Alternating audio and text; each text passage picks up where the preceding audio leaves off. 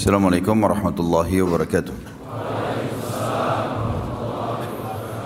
Alhamdulillah, tidak henti-hentinya kita memuji Tuhan kita Allah sebagaimana layak ia dipuji sebagai pencipta. Zat yang paling pantas untuk dipuji, dicintai, dihormati dan ditunduki.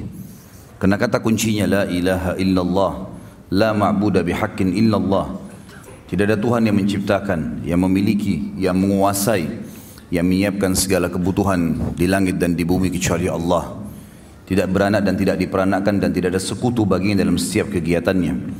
Dan dia telah menggantungkan segala kebutuhan kita dengan kalimat yang sederhana namun penuh dengan berkah dalam memuji namanya Alhamdulillah. Maka selalulah ucapkan kalimat ini. Juga kita panjatkan salam hormat kita selanjutnya kepada manusia terbaik. Manusia yang paling pantas untuk jadikan sebagai suri tauladan telah disempurnakan jalur nasabnya, fisiknya dan akhlaknya oleh Sang Pencipta dan dipilih secara langsung menutup risalah kenabian dan kerasulan. Dialah yang telah membawa kepada kita hukum halal haram sehingga kita punya panduan hidup. Dan dia telah menghabiskan 23 tahun dari masa hidupnya. 13 tahun fase Mekah semua dengan hinaan, cacian, dianggap penyihir, penyamun dan juga pendusta Kemudian di fase Madinah 10 tahun dianggap sebagai atau masa penyempurnaan agama Islam. Sehingga kita mengetahui bagaimana jejak perjuangan yang luar biasa ini dan wajar sekali kalau kita menghormati manusia terbaik ini. Terlebih lagi Sang pencipta Allah telah menjadikan mengucapkan salam hormat kepada manusia terbaik ini sebagai ibadah. Dan siapa pun yang mengucapkannya akan dibalas sepuluh kali oleh sang pencipta Allah di saat itu juga. Artinya tambahan rahmat dan karunia maka sangat wajar kalau kita selalu membacakan salawat dan taslim kepada Nabi besar Muhammad sallallahu alaihi wasallam.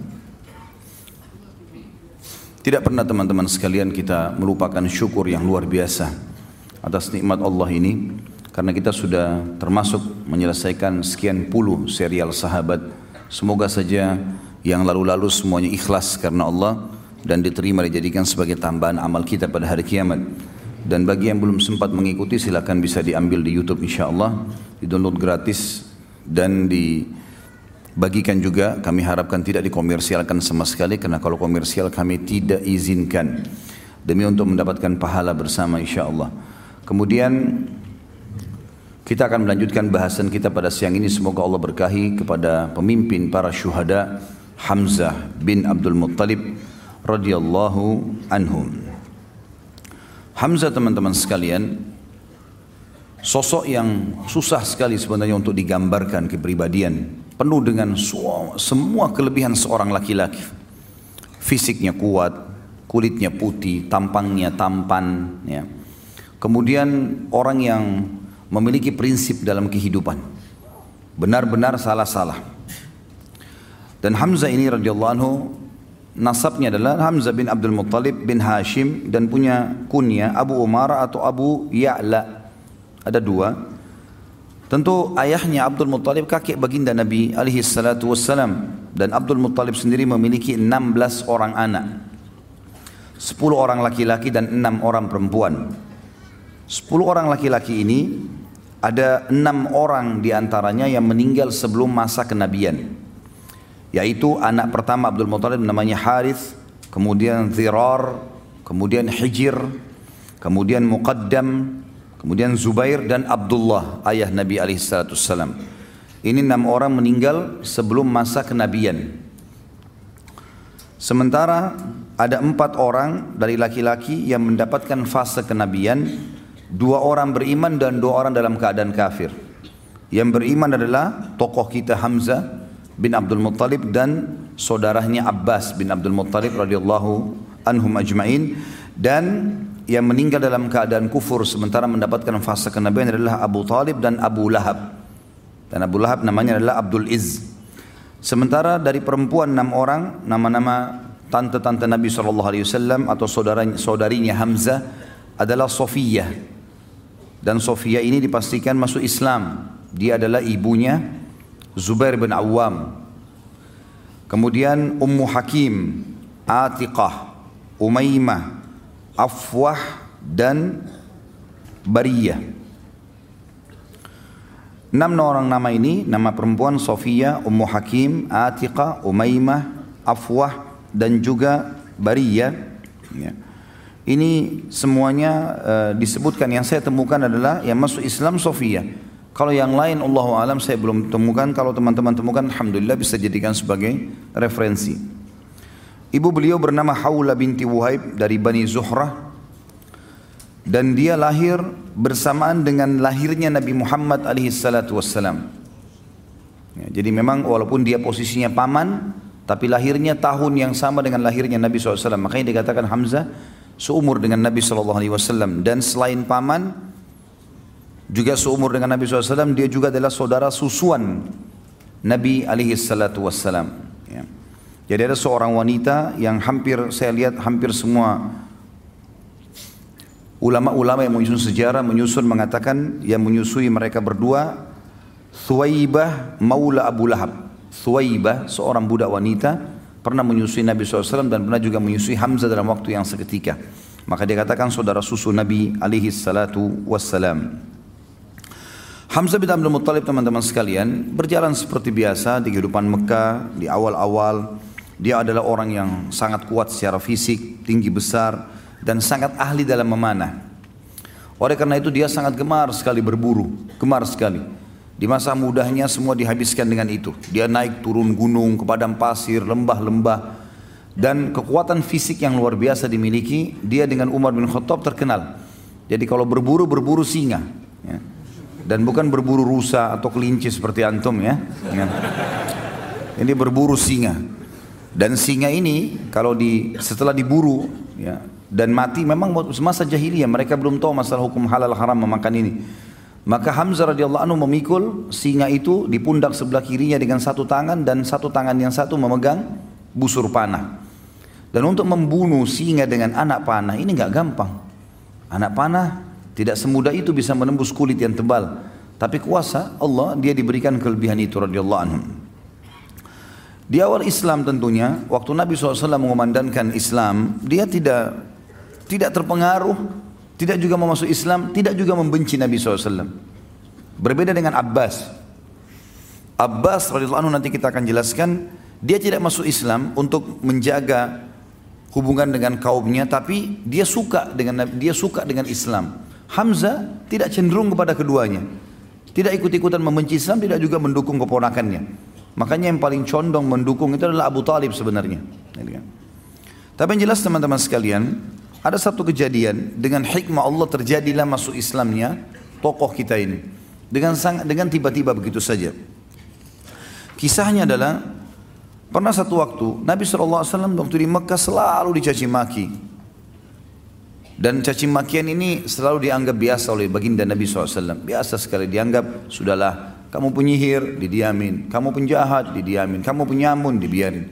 Bahkan Nabi SAW pernah lagi sujud di, di, dituangkan kotoran unta di atas leher beliau, beliau SAW diam.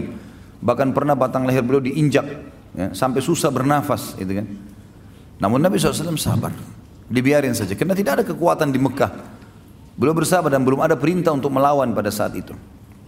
Tapi satu waktu teman-teman sekalian, Abu Jahal waktu melihat Nabi SAW lagi tawaf, dia mengucapkan kata-kata yang sangat menyakitkan bahkan lebih sakit daripada melukai fisik. Namun dalam buku sejarah tentu tidak disebutkan cacian itu seperti apa. Cuman hampir semuanya mengatakan cacian itu sangat menyakitkan. Bahkan mengalahkan sakitnya fisik. Penghinaan yang luar biasa. Dan tidak ada orang yang membela Nabi SAW walaupun dari suku beliau. Ada seorang budak wanita, budaknya Abdullah bin Juda'an. Abdullah bin Juda'an ini adalah orang yang terkenal sangat baik sekali di Mekah. Hadis Aisyah mengatakan ya Rasulullah ibnu Juda'an. Orangnya sangat baik di Mekah. Sangat santun, suka silaturahim keluarga, suka bantu orang susah. Kata Nabi, kata Aisyah ya Rasulullah dalam hadis Bukhari Muslim, ibnu Juda'an. Siapa yang tidak kenal kebaikannya di masa jahiliyah? Apakah bermanfaat amal-amal yang dia kerjakan? Kata Nabi SAW, tidak sama sekali. Karena dia belum pernah beriman kepada Allah. Dia tidak syahadat. Tidak masuk Islam. Yang jelas Ibnu Jud'an ini Abdullah bin Jud'an tidak pernah membenci Nabi SAW tapi dia tidak masuk Islam. Ada budak wanitanya dia lewat melihat Nabi SAW dicaci maki dengan cara seperti itu dan dia tahu tuannya ini Abdullah bin Jud'an tidak membenci Nabi SAW. Maka dia pun berusaha mengangkat suaranya mengatakan, Hai Quraisy, tidakkah kalian punya sopan santun? Kenapa kalian membiarkan ini? Kenapa dicaci maki? Gak ada yang peduli. Apalagi ini budak wanita yang bicara. Maka budak ini lari keliling sampai dia keluar pintu gerbang Mekah yang dikenal dengan pintu Bani Syaibah. Begitu keluar di sana dia temu Hamzah. Hamzah baru pulang dari berburu. Lagi bawa singa.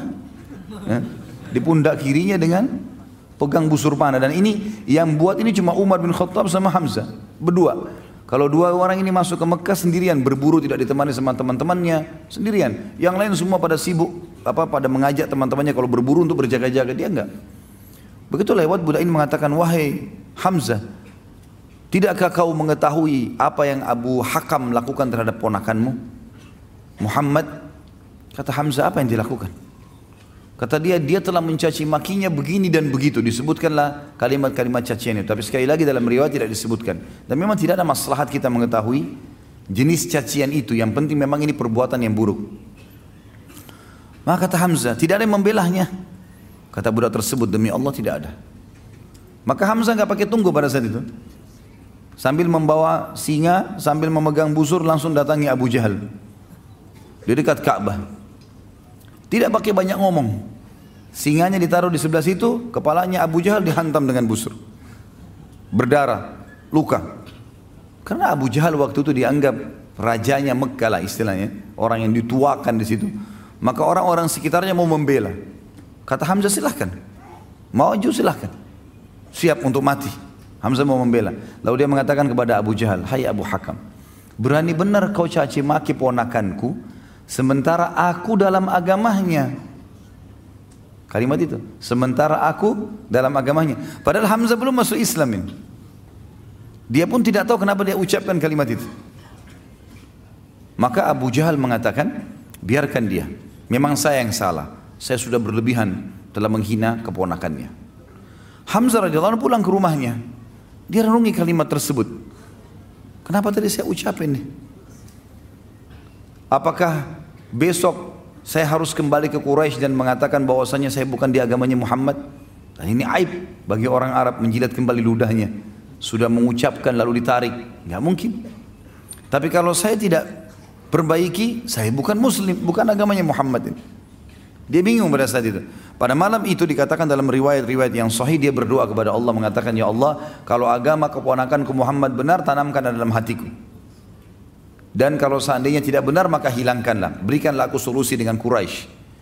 Maka Hamzah pun berkata keesokan paginya pada saat dia bangun, dia merasa dekat, ya merasa tenang dengan agama Nabi SAW, maka dia pun datang mengucapkan syahadat. Dan ini rahasia masuk Islamnya Hamzah radhiyallahu anhu. Masuk Islamnya Hamzah radhiyallahu anhu. Berjalanlah waktu pada saat itu teman-teman sekalian waktu dia sudah syahadat, maka orang-orang di Darun Nadwa tempat berkumpulnya Nabi SAW dan orang orang mus, kaum muslimin mereka bergembira, mereka bertakbir dan orang-orang Quraisy pada saat tahu Hamzah masuk Islam juga takut. Mereka takut karena Hamzah sendirian bisa melawan banyak orang Quraisy. Dan selalu saja kalau ada orang-orang muslim lagi menuju ke Darun Nadwa, maka Hamzah berada di pinggir jalan dengan kudanya mendampingi sendirian sampai kaum muslimin masuk ke Darun Nadwa Maaf, bukan Darul Nadwa, Darul Arkam. Darul Nadwa ini tempat kumpulnya orang Quraisy. Darul Arkam tempat berkumpulnya Nabi alaihi berdakwah. Di rumahnya ya, seseorang yang bernama dikenal dengan Arkam. Yang jelas Nabi SAW merasa tertolongkan dengan Hamzah. Tapi Hamzah sendiri nggak cukup. Hamzah nggak bisa sendirian juga membela. Sementara muslimin banyak dari kaum yang lemah, dari budak-budak yang tidak punya kedudukan, dan halal untuk dibunuh pada saat itu. Kalau ada yang membunuh muslim tidak dihukum. Siapa saja mau bunuh mereka silakan. Jadi betul-betul tidak ada kedudukan. Sampai nanti Umar bin Khattab masuk Islam barulah mereka berdua menguatkan posisi muslimin. Tapi tentu kita tidak bahas masalah Umar, kita bahas masalah Hamzah radhiyallahu anhu majma'in. Hamzah ini teman-teman sekalian menikah dengan uh, tiga orang wanita. Tentu yang pertama dikenal dengan dalam buku-buku sejarah binti Mallah atau Mullah ya. Bin Ubadah. Jadi tidak disebutkan saya tidak temukan namanya wanita ini. Dan Allah mengaruniakan dia dua orang anak Ya'la dan Amir. Ya'la dan Amir. Dikenal dengan putri binti Ma'lah atau Mallah. Yang kedua dia menikah dengan Khawla binti Kais Dan Allah karuniakan dia anak satu namanya Umarah. Dan kemudian yang ketiga Salma binti Umais. Salma binti Umais. Dan dikaruniai anak Umamah. Jadi ada tiga orang istri. Putrinya ya, Malla bin Ubadah dan ada anak dua Ya'la dan Amir. Dari istri yang kedua Khawla binti Qais dan ini mendikaruniai anak Umarah dan juga Salma binti Umais dikaruniahi Umamah. Jadi Hamzah di sini berarti memiliki kurang lebih empat orang anak. Empat orang anak. Hamzah radhiyallahu anhu pada saat dikumandangkan hijrah oleh Nabi SAW ke Madinah, maka dia pun hijrah. Dan kiprahnya lebih banyak kelihatan pada saat sudah hijrah ke Madinah. Termasuk yang paling pertama, yang paling menonjol, karena memang seperti judul kita Hamzah, mimpin para syuhada, adalah medan perang. Medan perang ini adalah sebuah hal yang luar biasa bagi Hamzah radhiyallahu anhu sampai-sampai waktu Nabi SAW membentuk membentuk brigade pertama atau Sariyah pertama. Sariyah kurang lebih 3 sampai 100 orang pasukan diutus untuk mengejar pasukan Quraisy itu terjadi di tahun 1 Hijriah. Awal hijrah Nabi SAW mengajak para sahabat untuk membentuk Sariyah. Berkumpullah beberapa sahabat dan yang paling di depan adalah Hamzah radhiyallahu anhu. Langsung dia mengatakan saya ikut ya Rasulullah dan Nabi SAW memilih dia sebagai pemimpin pada saat itu. Rasulullah SAW mengutus pada saat itu 30 orang muhajirin untuk menghadang kafilah dagang orang-orang Quraisy yang pulang dari negeri Syam dan pada saat itu dipimpin oleh Abu Jahal bin Hisham dan dia memiliki 300 orang pengawal. Bertemulah 30 lawan 300 dan Hamzah memotivasi mereka untuk mati syahid. Maka pada saat sudah akan berhadapan dan Abu Jahal pun tidak bisa menghindar, dia harus berhadapan. Ternyata tempat itu ada satu suku Arab namanya uh, pemimpinnya namanya Majdi bin Amir al-Juhani. Dan di sini suku adalah suku al-Juhani berarti sekutu pada saat itu ya sekutu kedua belah pihak. Dia sama Muslim punya urusan kerjasama, sama Quraisy juga ada urusan kerjasama. Lalu Majdi berusaha masuk di tengah-tengah lalu mengatakan tidak ada peperangan di wilayah saya. Kalau mau berperang silakan di luar, tapi di sini jangan. Di tempat suku saya kekuasaan saya tidak boleh. Maka terjadilah pada saat itu terpisah dan tidak bisa atau tidak jadi peperangan.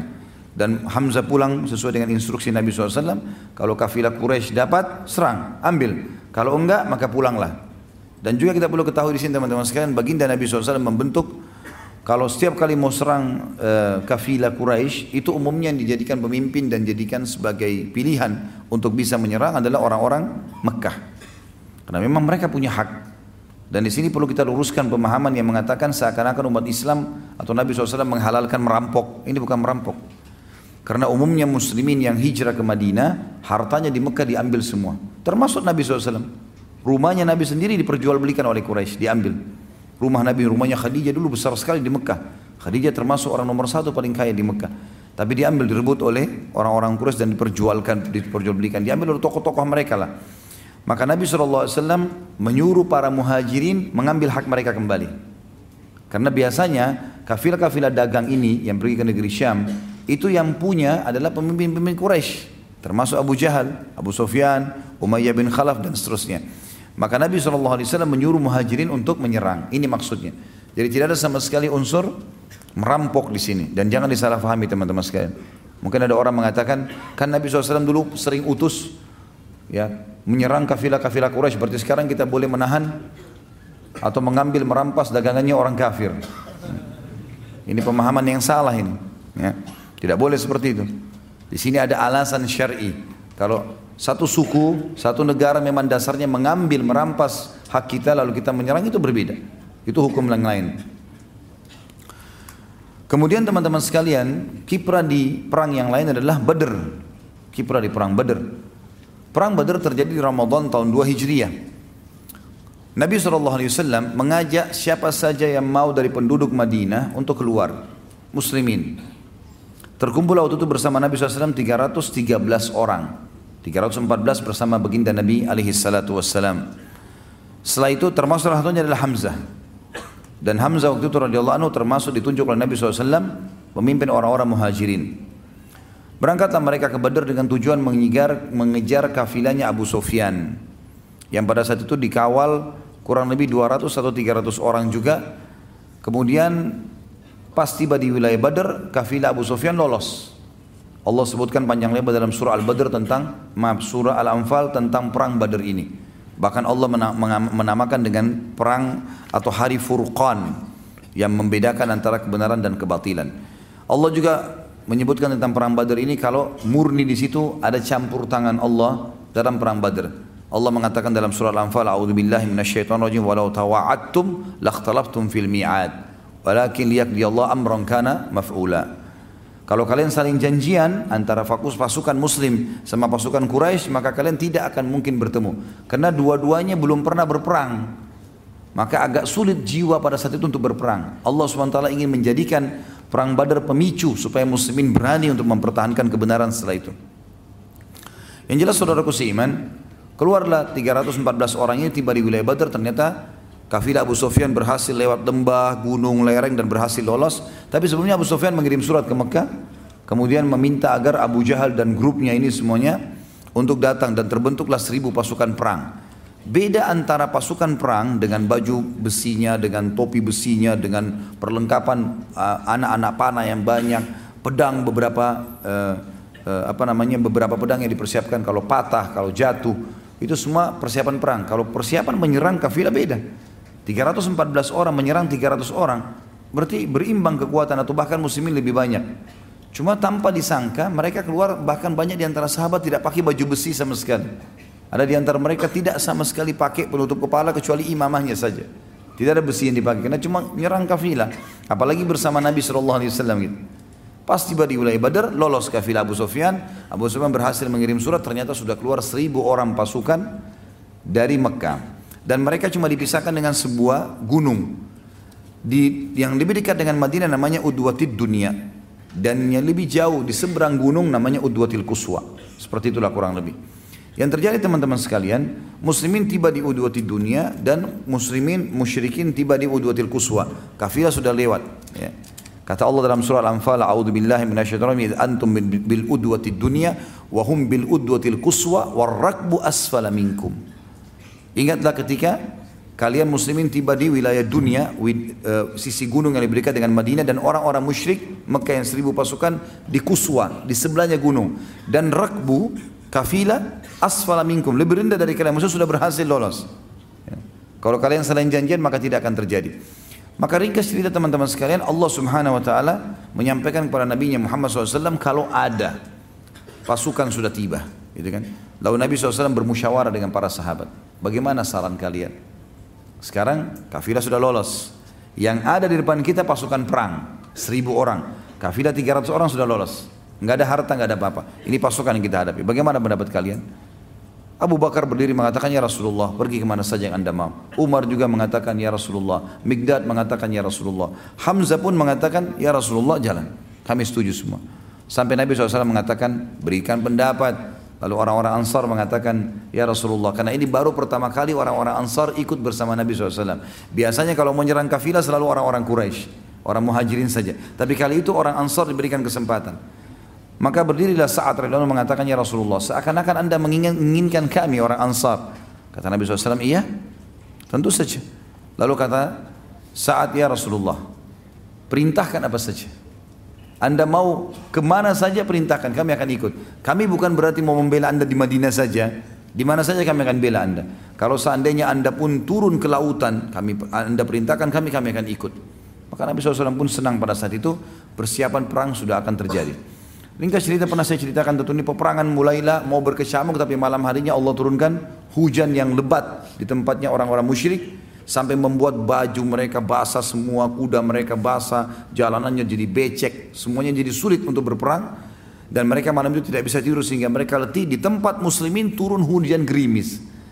Dan hujan gerimis ini menyebabkan para sahabat ngantuk sampai ada di antara mereka dalam riwayat Bukhari mengatakan di perang Badar setiap kali dia berjaga dia bilang, satu malam itu bisa 10 kali pedang saya jatuh. Kena ngantuknya. Dan ternyata ngantuk ini menghilangkan rasa takut. Ya. Menghilangkan rasa takut. Orang kalau sudah ngantuk sekali, dia akan tidur di pinggir jalan, dia akan tidur di hutan. Pokoknya ngantuk sudah nggak mau tahu. Gitu kan. Ya. Tapi kalau orang nggak ngantuk ini susah. Gitu. Maka ngantuk ini Allah SWT sebutkan dalam surah Al-Anfal juga amanatan nu'asan. Itu ngantuk yang membuat kalian bisa tenang. Maka tanah di tempat muslimin menjadi basah biasa saja dan padang pasir kalau kering sekali berat untuk dilewatin, kalau basah sekali juga berat, becek melengket semua di sendal dan seterusnya. Maka tempat muslimin jadi basah sedikit sehingga mudah untuk dilangkahi. Juga mereka bisa istirahat malam itu orang musyrik tidak. Bertemulah pasukan keesokan harinya Seribu melawan tiga ratus. Nabi SAW sempat berdoa di kemah beliau. Berdoa, tentu ini kisahnya panjang. Perang Badar sudah saya pernah ceritakan dan ada juga di Sirah Nabawiyah yang sudah kita paparkan panjang lebar insya Allah di Youtube. Yang jelas Nabi SAW berdoa mengatakan, Ya Allah kalau seandainya engkau membinasakan mereka ini ya Allah, maka tidak ada lagi yang bisa menyembahmu di muka bumi. Maka selamatkanlah, menangkanlah. Abu Bakar sempat mengatakan, Ya Rasulullah, tenangkan diri anda. Allah sudah menjanjikan kok.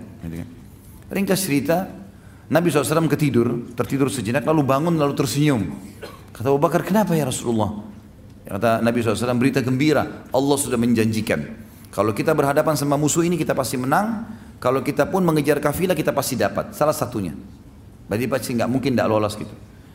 Berkecamuklah pada saat itu Nabi SAW bertakbir mengatur strategi perangnya adalah Nabi SAW orang Arab biasa tradisi begini dulu kalau perang pasukan menyerang nih. Kalau ada yang menyerang dari depan, maka mereka tunggu, bertahan, menahan dengan tangkisan dengan perisai mereka. Setelah itu musuh mundur, mereka kasih kesempatan, baru dia mereka menyerang lagi. Datang lagi nebas, nyerang, kemudian kembali lagi. Begitu terus. Nanti dari situ dilihat kalah atau menangnya. Tentu di peperangan anu, sederhana sekali ya. Tapi Nabi SAW mengatur strategi yang berbeda. Kata Nabi SAW, jangan mulai penyerangan. Semuanya duduk di bawah.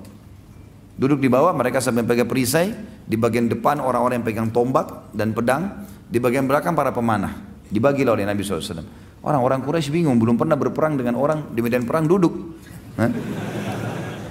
Biasanya orang berhadapan, dihantam, pukul, kemudian mereka mundur, seperti itulah. Tapi akhirnya mereka mau-mau berperang gitu kan. Sebelum berperang, ternyata ada tiga orang, ada satu orang dulu dari Quraisy Orang ini teman-teman sekalian orang yang pertama mati dan pertama dinilai sebagai penghuni neraka. Ya. Jadi jangan contoh ya orang itu tentunya. Ya. Namanya Al Aswad bin Abdul Asad Al Makhzumi. Al Aswad bin Abdul Asad Al Makhzumi. Waktu pasukan sudah mau bergerak, tiba-tiba dia maju ke depan. Dia henuskan pedangnya sambil menantang muslimin. Dan dia bersumpah atas nama Lat dan Uzza atas patung-patungnya saya akan minum dari sumur orang-orang itu. Maksudnya kaum muslimin. Karena di belakang pasukan muslim ada sumur. Mereka nggak ada sumur gitu. Dengan sombongnya gitu kan. Siapa yang akan menantang saya? Tanpa banyak bicara. Hamzah keluar. Hamzah tahu siapa orang ini di Mekah walaupun dia ini Al-Aswad terkenal orang yang mahir menggunakan pedang gitu kan. Hamzah terkenal menggunakan panah gitu kan. Hamzah tidak terlalu mahir dalam masalah pedang, tapi panah iya, gitu, umumnya gitu. Tapi dia bisa. Maka Hamzah pada saat itu menunjukkan kemahirannya dalam pedang. Biasanya dengan panah gitu. Maka Hamzah pun maju dan dalam hitungan beberapa waktu saja sudah dikalahkan Al-Aswad ini. Orang-orang Quraisy kaget, mereka tahunya Hamzah ini biasanya itu tahu mana. Kok sekarang kemahiran pedangnya luar biasa. Al-Aswad terkenal dengan pedang, kalah. Dan akhirnya Hamzah menebas kedua betisnya. Terputus betisnya dan Hamzah biarin. Ini orang ngucur darah, bunuhlah saya. Kata Hamzah tidak. Biarin. Rupanya dia untuk memenuhi sumpahnya, dia terus merangkak ke depan pasukan muslimin. Maksudnya dia mau buktikan kalau dia mau bisa minum gitu kan. Kan tadi dia sumpah, dia harus minum air di tengah-tengah muslimin. Begitu dekat sumur Hamzah bunuh. Gitu. Supaya sumpahnya tidak terpenuhi gitu. Melihat kejadian tersebut, ada tiga tokoh Quraisy yang lain maju lagi. Tiga orang yang baju ini saudara adik kakak dengan anak gitu. Yang dikenal dengan Utbah bin Rabi'ah, Syaibah bin Rabi'ah dan Al-Walid bin Utbah. Utbah bin Rabi'ah dan Syaibah bin Rabi'ah adik kakak. Kemudian Al-Walid bin Utbah anaknya Utbah. Jadi kalau kita susun itu Utbah bin Rabi'ah dengan anaknya Walid bin Utbah. Kemudian ada saudaranya Utbah namanya Syaibah bin Rabi'ah. Keluarlah tiga orang ini dengan menggunakan semuanya topi besi, tinggal matanya yang kelihatan. Siapa yang mau menantang duel? Baiklah. Keluar dari muslimin, tiga orang. Dari ansar semua yang keluar. Auf ibn Harith dan Muawwidh bin Harith. Ini Auf dan Muawwidh, kalau antum pernah dengar yang saya juga sampaikan di masalah perang Uhud, mereka lah berdua yang membunuh, menebaskan pedangnya ke Abu Jahal.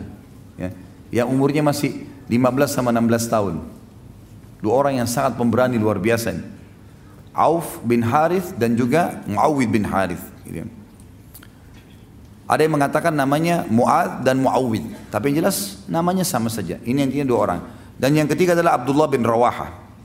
Keluarlah mereka, karena mereka tidak pakai imam, tidak pakai topi besi. Mereka keluar tadi mau kejar kafilah saja. Maka kelihatan wajahnya. Orang-orang yang tiga orang tadi, uh, Utbah, Syaibah dan Walid tidak kenal orang-orang ini. Siapa orang? Siapa kalian? Mereka sebutin kalau mereka juga punya nasab yang baik di orang-orang Ansar. Lalu tiba-tiba Syaibah mengatakan, "Hai Muhammad, keluarkan dari suku kami." Kami nggak mau dari orang-orang Madinah ini jangan. Orang dari suku kami yang setimpal dengan kami. Maka Nabi SAW mengatakan, berdirilah hai Ubaidah. Ubaidah adalah sepupu Nabi SAW. Dan umurnya memang sudah lebih tua dari Hamzah. Kemudian kata Nabi SAW, berdirilah wahai Hamzah dan berdirilah wahai Ali.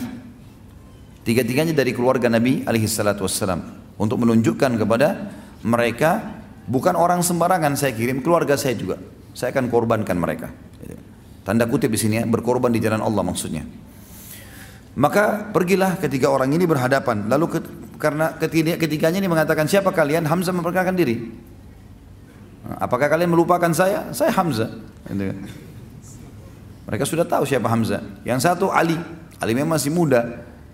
Lalu yang satu Ubaidah, Ubaidah terkenal. Orang mereka sudah tahu. Maka Ubaidah pun akhirnya melawan Utbah. Nah Ubaidah yang paling tua, dia melawan Utbah bin Rabi'ah. Lalu Hamzah melawan Syaibah bin Rabi'ah dan Ali bin Abi Talib melawan Al-Walid bin Utbah. Dalam sekejap saja, baru beberapa kali serangan dari Utbah ini atau dari Syaibah ini dihindari oleh Hamzah dan Hamzah berhasil membunuhnya. Ali bin Abi Talib pun dalam sekejap setelah Hamzah langsung membunuh Al-Walid. Tinggal Ubaidah bersama dengan Utbah, gitu kan? Tinggal dua orang ini. Maka yang terjadi adalah dua-duanya saling menghantamkan pedang dan akhirnya dua-duanya luka. Pada saat luka dan terjatuh, maka Hamzah dan Ali menyelamatkan Ubaidah dibawa ke pasukan muslimin, lalu kemudian keduanya kembali untuk membunuh Utbah. Dan terbunuhlah tiga orang tokoh Quraisy pada saat itu. Dan pada mereka lah teman-teman sekalian turun firman Allah surah Al-Hijr Tepatnya kepada Hamzah, Ubaidah dan Ali radhiyallahu anhu majma'in. Surah Al-Hijr yang berbunyi ayat 19, A'udzu billahi minasyaitonir rajim. Hadzani khasman ikhtasamu fi rabbihim. Al-ayat.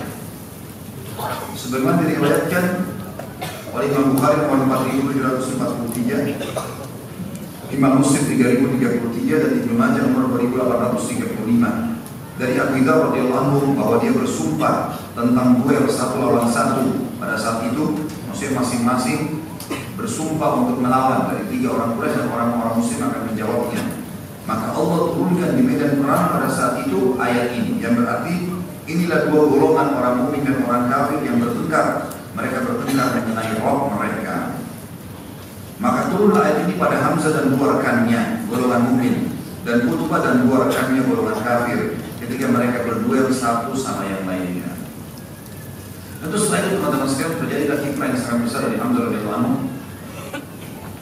Orang-orang Quraisy tidak lagi duet, mereka mulai memicu eh, motivasi dan yel-yelnya untuk menyerang. Akan mereka untuk bersiap-siap dan tetap duduk. Maka orang Quraisy mulai menyerang. Begitu mereka menyerang, karena orang di bawah mereka bingung mau mau menyerang seperti apa. Begitu mendekat mereka coba mau tebasin pedang ditangkis. Ternyata begitu mendekat orang-orang di bagian depan yang pegang tombak menusukkan tombak-tombak ke kuda mereka. Dan akhirnya banyak yang mati korban dari orang Quraisy Jatuh. Barulah Nabi SAW suruh menyerang mereka, anak-anak panah dilemparkan ke arah mereka. Akhirnya sampai ya peperangan berkecamuk dan sangat uh, seru pada saat itu karena orang-orang Quraisy juga melempar anak panahnya. Hanya saja Hamzah dan Ali ya, ini berdua dengan ada satu lagi namanya Asim. Tiga orang ini radhiyallahu anhu. Kalau tidak salah dari riwayatnya menjelaskan Zubair bersama mereka. Berempat. Mereka ini sepakat untuk menyerang pemegang benderanya Quraisy. Dan pada zaman dulu sudah pernah saya jelaskan ini, kalau bendera itu simbol kemenangan. Kapan masih ada benderanya walaupun tinggal satu orang prajurit tetap menang. Walaupun jumlahnya ribuan tapi bendera nggak ada jatuh berarti kalah. Seperti itulah. Maka empat orang ini sepakat, kita nggak usah ya melawan umumnya orang-orang, cari mana pemegang bendera dari jauh kelihatan, serang ke sana. Maka sepakatlah empat orang ini untuk masuk dan berhasil. Yang memegang kebetulan bendera ini adalah suku Abdiddar. Suku Abdiddar ini teman-teman sekalian adalah Abdiddar sama Abdul Manaf, saudara kandung dalam jalur nasabnya Nabi SAW. Abdul Manaf dan Abdul Abdiddar sekandung.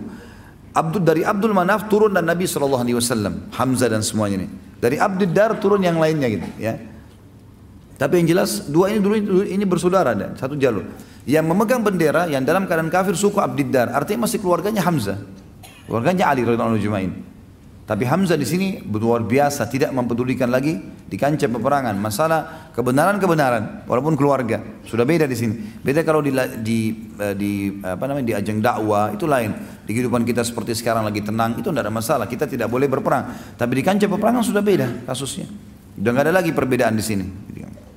Yang jelas teman-teman sekalian, Hamzah pun akhirnya menyerang pemegang bendera pertama dan biasanya pemegang bendera ini orangnya sangat kuat. Karena kalau bendera jatuh berarti jadi masalah. Dalam sedikit saja gerakan Hamzah berhasil membunuhnya. Dibantu dikelilingi oleh tiga orang sahabatnya, Ali, Subair, dan juga Asim. Yang satu lagi berdiri, ada sebelas anak orang dari turunan Abiddar ini yang siap untuk ya. Uh, ini kalau tidak salah nama ayahnya Talha, Abu Talha dikenal. Maka dibunuhlah yang pemegang bendera kedua, yang ketiga, yang keempat, sampai sebelas orang pemegang bendera dibunuh semuanya. Dan dari 11 orang ini 9 orang dibunuh oleh Hamzah. Gitu kan? Hamzah adalah yang membunuhnya. Padahal Nabi SAW sudah mengatakan tidak akan bersatu antara seorang muslim dan kafir di neraka. Siapa yang berhasil bunuh satu orang kafir di kancah peperangan, kalau jihad yang benar, maka tidak akan bersatu antara dia sama kafir itu di neraka. Artinya dijamin masuk surga. Hamzah membunuh sembilan orang pada saat itu. Ali membunuh satu, Zubair satu, Asim satu. Gitu kan? Yang lainnya satu-satu. Hamzah sembilan. Pada saat sembilan orang itu sudah jatuh, gitu kan, sebelas orang itu sudah mati terbunuh, tinggal ada satu orang budak lagi, budak dari Abdiddar, badannya sangat kekar, dia memegang bendera tersebut lalu dia menggoyangkan. Ya, ini. Pada saat dia lagi menggoyangkan itu, yang mengejar budak ini adalah Asim. Hamzah dengan Ali dan Zubair sudah melihat oh sudah selesai, bendera sudah jatuh nggak mungkin. Mereka pas mau balik ternyata budak ini berdiri. Asim lah yang mendekati. Ada satu perempuan saudara saudarinya sebelas orang yang mati melihat. Ternyata sebelas orang saudaranya mati semua di dekat bendera. Dan waktu itu Asim mau membunuh yang budak yang terakhir yang kedua belas sebenarnya. Orang lain ini bukan bukan orang yang punya kewajiban pada saat itu. Maka dia pun berteriak mengatakan Hai Quraisy dia pikir Asim yang bunuh sebelas orang ini. Hai Quraisy siapa yang bisa mendatangkan kepada saya kepalanya Asim maka saya akan bersihkan otaknya, batok kepalanya, lalu saya isi dengan emas. Sejumlah itulah punyanya dia. Lalu saya akan minum khamr di batok kepalanya. Perempuan itu berkata gitu. Akhirnya orang-orang Quraisy banyak yang mendekati bendera mereka pada saat itu. Dan berhasil pada saat itu orang-orang Quraisy banyak mengejar Asim dan Asim sempat mundur ya artinya mencari lowongan kesempatan untuk menyerang yang lainnya Sampai akhirnya orang-orang Quraisy terkalahkan pada saat itu karena budak ini berhasil dibunuh lagi oleh Hamzah. Jadi Hamzah memanuver dari belakang pasukan dan membunuh budak ini sehingga bendera jatuh. Dan waktu itu sudah tidak ada lagi berani yang memegang bendera karena bendera ini tertancapkan dan di situ ada 12 orang yang memang ditugaskan Quraisy untuk memegang bendera. Maka kocar kacirlah pasukan ini, bubar semuanya, gitu kan. Jadi kita bisa katakan teman-teman sekalian kemenangan di Badar disebabkan oleh siapa? Setelah Allah SWT? Hamzah. Karena Hamzah membunuh 10 orang sekarang. Sembilan tadi dari memang pegang bendera, yang satu ini adalah budak yang juga memegang. Dan akhirnya gara-gara itu lemahlah pasukan Quraisy, terkalahkan mereka. Pada saat itu teman-teman sekalian menanglah muslimin dan dikatakan dengan hari Furqan dan Nabi SAW mengatakan Allah telah memberitahukan kepadaku bahwasanya penghuni Badar yang hadir di Badar boleh berbuat apa saja dan Allah sudah maafkan kesalahan mereka. Dan Hamzah adalah salah satunya. Ternyata pada saat pulang ke Mekah, Abu Sufyan merasa terpukul karena di perang Badar Semuanya tokoh-tokoh mereka mati. Abu Jahal, Umayyah bin Khalaf, tadi Utbah bin Rabi'ah, Syaibah bin Rabi'ah, Al-Walid, ini semua tokoh-tokoh Quraisy. Mati semua. Ya, Quraisy banyak sekali sekitar 70 atau berapa orang yang mati semuanya. Maka Abu Sufyan bilang jangan ada yang bersedih. Nanti muslimin merasa tamak dengan kita. Kita harus bentuk pasukan tahun depan serang. Tahun depannya, tahun 3 Hijriah terjadilah perang Uhud. Ya. Waktu pasukan Quraisy keluar dari Mekah jumlahnya 3000 orang, Nabi SAW mendapatkan wahyu untuk perang Uhudnya. Nabi SAW musyawarah dengan para sahabat, dihadiri juga dihadiri juga oleh Hamzah pada saat itu. Ini orang-orang Quraisy sudah keluar dari Mekah nih. Mereka sudah menuju ke Uhud dan Uhud itu masih wilayah haram. Wilayah haramnya Madinah, tapi di luar pintu gerbangnya Madinah. Jadi kalau Madinah dulu ada ada benteng yang besar, Uhud di luarnya. Pas keluar pintu gerbang langsung Uhud. Walaupun dia masuk wilayah haram, makanya sekarang masuk wilayah Madinah. Quraisy sudah akan menuju ke situ dan sebentar lagi tiba. Maka Nabi SAW musyawarah dengan para sahabat. Ya, jadi perjalanan Mekah Madinah itu tiga hari. Ini tinggal satu hari lagi perjalanan Quraisy akan tiba dan Nabi SAW dapat wahyu. Maka yang terjadi apa jalan keluarnya? Keluar menghadapi atau bertahan di benteng Madinah bermusyawarah. Begitu Nabi SAW mengatakan bagaimana pendapat kalian? Yang paling pertama bicara Hamzah. Allah ya Rasulullah keluar saja hadapi mereka. Apa yang harus kita takuti? Gitu. Ada beberapa orang di antara sahabat yang setuju dengan pendapat itu, ada juga yang mengatakan tidak ya Rasulullah. Kita bertahan saja di Madinah. Di antaranya yang banyak mau bertahan di Madinah pada saat itu adalah orang-orang munafik. Orang-orang munafik. Ya. Tentu ada di antara sahabat yang normal, artinya bukan munafik, tapi kebanyakan mendapat orang munafik ini. Nabi SAW sempat bilang, saya bermimpi semalam, saya melihat pedang saya bengkok, Kemudian ada sapi yang disembeli. Kemudian saya masuk ke sebuah benteng yang besar yang saya berlindung padanya. Kata para sahabat apa takwilnya ya Rasulullah? Kata Nabi SAW, kalau pedang bengkok ini berarti ada kerabat saya yang akan mati. Dan masalah sapi yang disembeli berarti ada sahabat saya yang meninggal dunia. Dan benteng yang kokoh adalah kota Madinah. Kata mereka, kalau begitu ya Rasulullah bagaimana pendapat anda? Nabi lihat pendapat mayoritas keluar. Maka kata Nabi baiklah kita keluar saja hadapi musuh. Gak usah bertahan di benteng Madinah. Nabi SAW masuk ke dalam rumah beliau, lalu kemudian pakai baju perang, siap semuanya, suruh Aisyah siapin semua perbekalan. Begitu beliau keluar, rupanya para sahabat sempat diskusi, di antaranya Hamzah. Kayaknya kita sudah memaksa Nabi SAW keluar. Nabi sepertinya lebih cenderung untuk tidak keluar, bertahan di Madinah gitu kan. Maka kata Hamzah, coba kita ke rumah Nabi SAW, bicara coba. Siapa tahu memang beliau tidak mau keluar. Tapi Nabi SAW pas Hamzah tiba di rumahnya Nabi, Nabi sudah keluar. Di atas kuda sudah pakai baju besi, sudah pakai perisai, pegang perisai pedang dan seterusnya. Maka kata mereka-mereka Hamzah dan teman-temannya, Ya Rasulullah, kayaknya kami memaksakan anda keluar. Kalau anda mau tinggal di Madinah nggak masalah. Maka keluarlah hadis Nabi SAW yang mulia, tidak layak bagi seorang Nabi yang sudah pakai baju perang, masih punya pilihan ragu untuk tidak berperang melawan musuh. Kalau sudah pakai baju perang begini nggak ada ceritanya. Nggak boleh lagi dibatalin, gitu kan. Tidak layak seorang nabi sudah mempersiapkan untuk perang lalu kemudian dia membatalkannya sampai Allah menunjukkan dia kayak menang atau musuhnya yang menang. Maka akhirnya pasukan pun keluar. Teman-teman sekalian, masuklah pada saat itu di wilayah Uhud Nabi SAW keluar dari benteng. Kalau kita ibaratkan uh, misal kotak di depan saya ini, ya mik ini misalnya adalah kota Madinah keluar di sebelah kanannya itu adalah Uhud, di sebelah kirinya adalah kota Mekah. Pasukan dat, musuh, musuh datang dari sana untuk menyerang Madinah.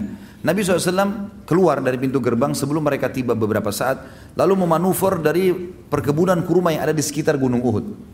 Mutar, termasuk ada kebunnya satu orang munafik yang ngotot supaya pasukan muslim tidak lewat di situ. Tapi Nabi SAW suruh pasukan lewat, gitu kan? Kata Nabi SAW, kebetulan dia buta matanya dan caci maki Nabi SAW caci maki Islam. Kata, tapi ngaku Muslim, kata Nabi SAW, ini orang buta matanya dan buta hatinya. Ya. Maka Nabi SAW lewat dengan pasukan sampai manuver ada di depannya Uhud. Jadi sudah menghadap ke Mekah, gitu kan? Pasukan Quraisy itu tiba melihat kejadian tersebut, mereka juga sudah mengatur balik. Tadinya mau menyerang Madinah, sekarang menghadap ke pasukan Muslimin. Tentu kita sudah tahu di perang Uhud Nabi SAW taruh 50 pemanah di atas gunung pemanah. Nanti akhirnya ada 43 orang yang turun dan meninggalkan instruksi Nabi SAW sehingga menyebabkan kalah. Kemudian ada tujuh orang yang dibunuh oleh pasukan Khalid bin Walid. Yang jelas Pasukan Quraisy 3000 orang, 2800 di kancah peperangan, 200 orang di sebuah lembah di dekat uh, Gunung Pemana dipimpin oleh Khalid bin Walid pada saat itu. Dengan Amr bin As, dua orang ini terkenal pada saat itu nanti, nanti dia masuk Islam tentunya. Itu sebagai pimpinan uh, Quraisy yang di dalam pasukan 200 orang, di antaranya Ikrimah bin Abi Jahal. Dan sudah kita jelaskan pada pertemuan yang lalu. Yang jelas teman-teman sekalian, terjadilah pada saat itu pasukan bertemu, ini 650 orang lawan 2800. Sekali lagi, kiprah Hamzah radhiyallahu anhu luar biasa. Hamzah melakukan hal yang sama di perang Badar. Mencari mana pemegang benderanya Quraisy. Dia sepakat lagi sama Ali, Zubair, Asim yang lalu-lalu semuanya dan ada beberapa orang sahabat sampai tujuh orang siap untuk menyerang bendera. Begitu takbir, percikan takbir maka terjadilah pada saat itu peperangan dan berhasil membunuh banyak sekali pemegang bendera. Setiap pemegang mati, setiap pemegang mati. Akhirnya Quraisy kocar kacir. Ditambah lagi dengan pemanah yang 50 orang di atas ini luar biasa. Memanah ke arah pasukan Quraisy. Kalau 50 anak panah lepas dan tepat sasaran 50 orang mati seketika. Dan orang-orang pemanah ini mahir. Melempar panah, cabut lagi, panah, cabut lagi dengan cepat sekali. Dalam satu kotak bisa 100 panah. Gitu kan. Eh, kemahiran yang luar biasa sebenarnya.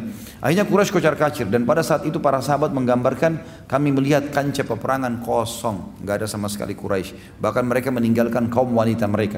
Termasuk tradisi orang Arab pada saat itu sangat aib meninggalkan wanita di kancah peperangan. Lebih baik dia mati daripada meninggalkan perempuan. Tapi waktu itu perempuan semua kelihatan tidak bisa lari. Laki-lakinya semua sudah lari pakai kuda, gitu kan. Maka mereka naik ke bukit-bukit kelihat. Para sahabat tentu memunguti harta rampasan perang dan terjadilah hal yang diinginkan dengan hikmah Allah Subhanahu wa taala. Turunlah 43 orang dari pemanah tadi. Hamzah dengan teman-temannya 650 orang ini kurang lebih 600 orang pasnya karena 100 orang ada di belakang. 600 orang ini semuanya ya mengejar musuh yang 2000 itu. Memastikan mereka agar jauh dari Madinah gitu kan. Begitu dikejar. Hamzah termasuk yang mengejar tadi.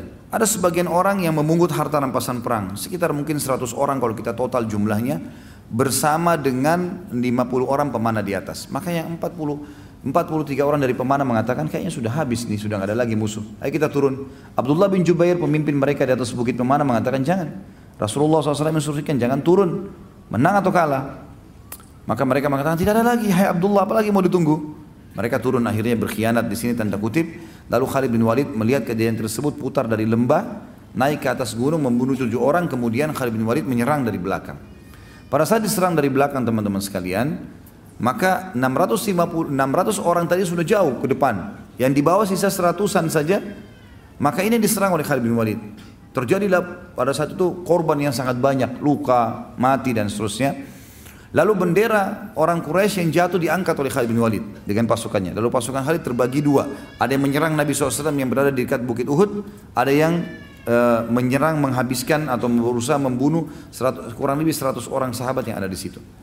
Pada saat itu bendera berdiri dari jarak jauh, yang 2000 orang tadi yang lari itu melihat bendera berdiri lagi di kancah peperangan. Mereka kembali. Dan pada saat mereka kembali, pasukan muslimin yang mengejar juga melihat, kok bisa kembali lagi. Mereka lihat ke belakang ternyata bendera Quraisy berdiri. Mereka berusaha kembali duluan ke kancah peperangan sebelum orang-orang ini tiba gitu.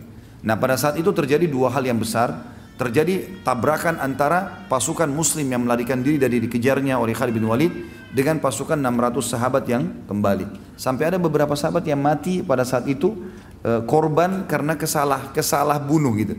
Ada sahabat yang membunuh sahabat Nabi yang lain karena tidak faham. Tapi ini dimaafkan oleh Allah SWT tentunya melalui lisan Nabinya Muhammad SAW. Ini cerita, rupanya sebelum berangkat pasukan Quraisy ada satu orang yang sangat jengkel jengkel sekali dengan Hamzah dan orang ini sebenarnya uh, Jubair bin Mut'im ya. Jubair bin Mut'im ini punya paman terbunuh pada saat itu di uh, di Badr dan dibunuh oleh Hamzah. Maka dia berkata kepada budaknya yang bernama Wahsy, berangkatlah bersama orang-orang jika engkau membunuh Hamzah, paman Muhammad demi membalas dendam pamanku yang bernama Thuaimah bin Adi yang dibunuh oleh Hamzah maka engkau akan merdeka waktu masih di Mekah. Dan kebetulan memang si Wahsy ini orang yang sangat mahir. Saking mahirnya dia melempar tombak sampai dikatakan dia bisa melempar tombak memasuki sebuah lubang besi yang diputar dengan kencang, gitu kan? Kemudian dia bisa melempar dan bisa masuk ke tengah-tengahnya. Tanpa harus memberhentikan goyangannya besi itu. Jadi saking cepatnya, jadi besi bulat diikat dengan tali kemudian diputarin dengan kencang. Itu sementara berputar dia bisa lempar tombak melewati tengah-tengah lubangnya tanpa memberhentikan goyangnya lingkarannya besi itu. Jadi sangat luar biasa terampilnya. Maka dia mengatakan kau akan bebas. Kata Wahsy, saya pun pada saat itu tidak berpikir apa-apa masuk kancah peperangan kecuali harus bisa membunuh Hamzah. Karena saya bebas, saya nggak ingin berperang. Waktu Hindun binti Utbah, Hindun binti Utbah, istrinya Abu Sufyan. Ayahnya dia Utbah bin Rabi'ah yang dibunuh, yang terbunuh pada saat duel di Badr, gitu kan? Utbah ayahnya dia dibunuh oleh Hamzah karena waktu Utbah duel sama Ubaidah, Ubaidah kan terluka. Lalu kemudian waktu Ubaidah diselamatkan oleh Hamzah dan Ali, Hamzah menusuk Utbah. Syaibah pamannya Hindun juga dibunuh oleh Hamzah. Al-Walid saudaranya dia dibunuh oleh Ali, gitu kan. Maka dua orang sini ayah dan pamannya dibunuh oleh Hamzah. Maka dia pun memanggil Wahsy sambil mengatakan, "Hai Wahsy, selain majikan Mujubar bin Mut'im yang akan menjanjikan kau bebasan, kamu lihat ini perhiasan saya, dikeluarin satu kotak penuh perhiasan yang mahal sekali. Karena dia ratu Mekah. Ini semua jadi milikmu. Asal kau bunuh Hamzah. Kata Wahsy pada saat itu, saya benar-benar cuma berpikir pada saat itu bagaimana bagaimana saya bisa mendapatkan kebebasan dan mendapatkan harta ini. Itu saja yang saya pikirin. Di sini ada satu hal yang menarik.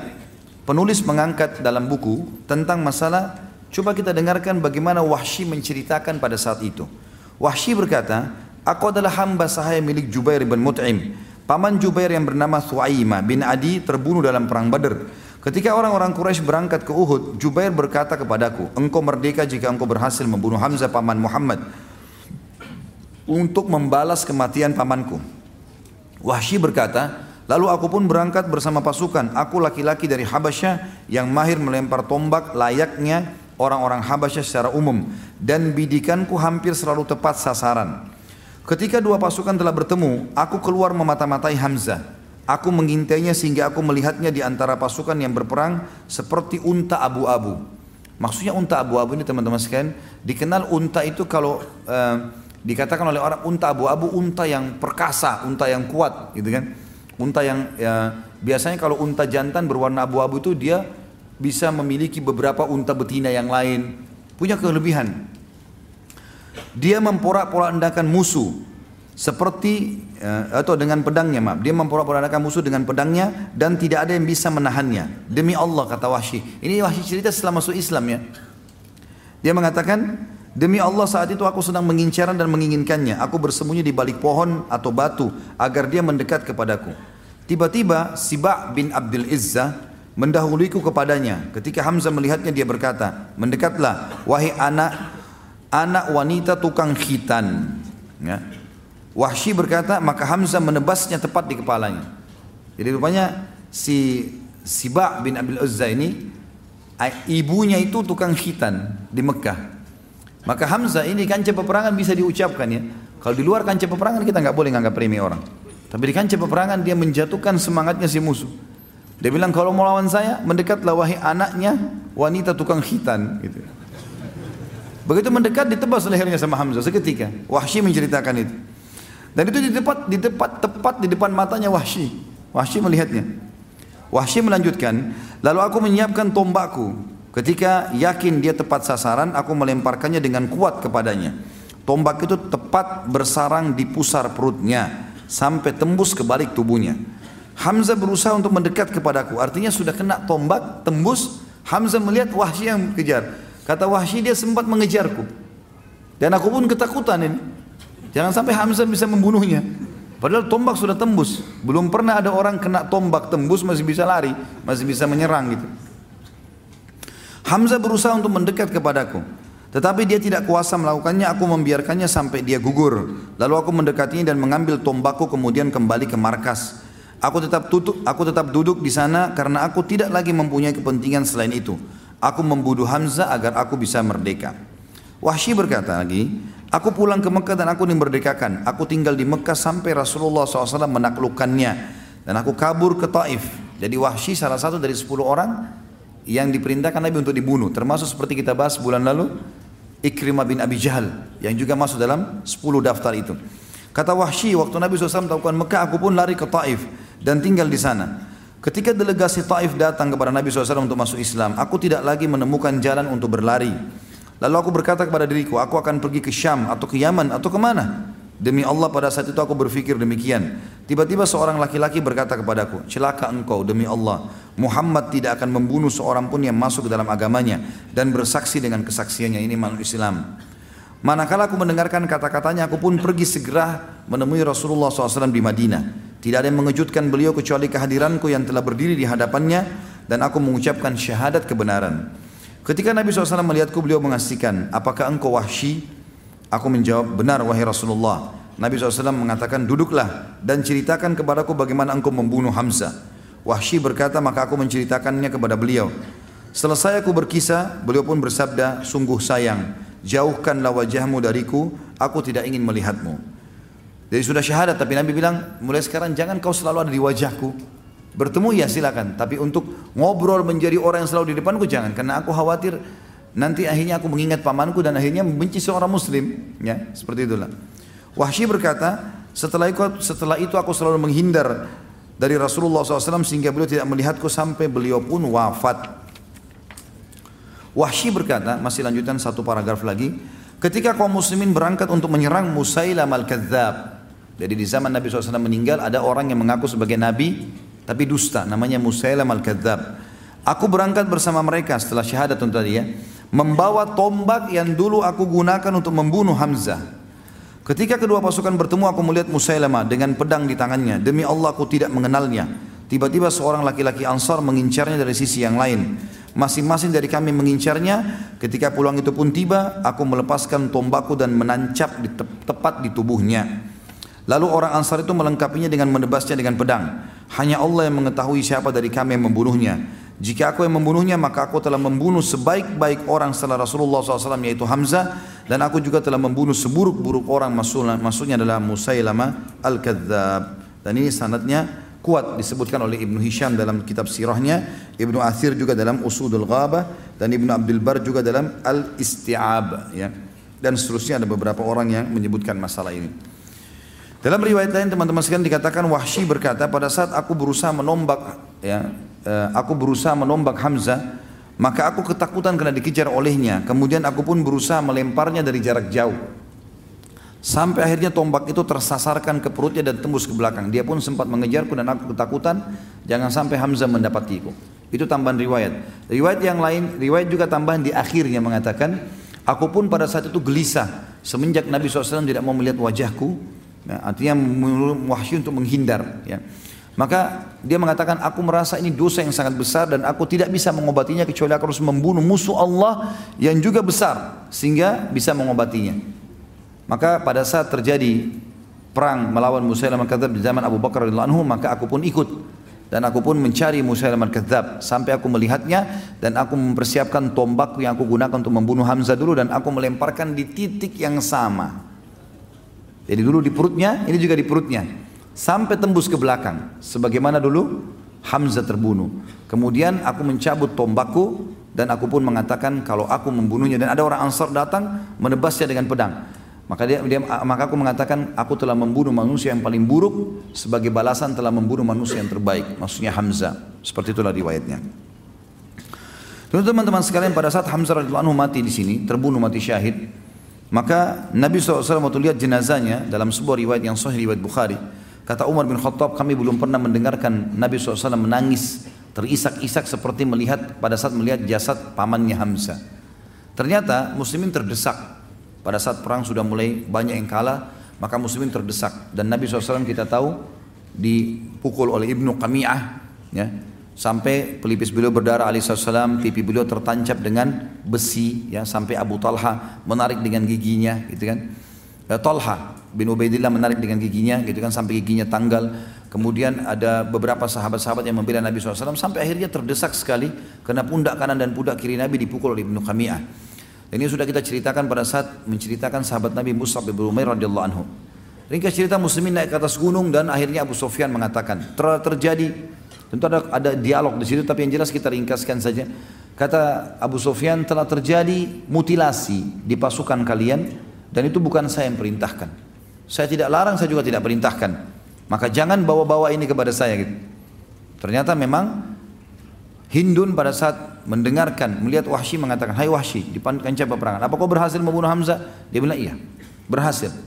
Kata Hindun, mana dia? Cari jasadnya, dicari jasadnya. Gitu kan? Dan ditemukan Hamzah, ternyata dia meletakkan bulu burung merpati di baju besinya. Itu ciri khasnya beliau.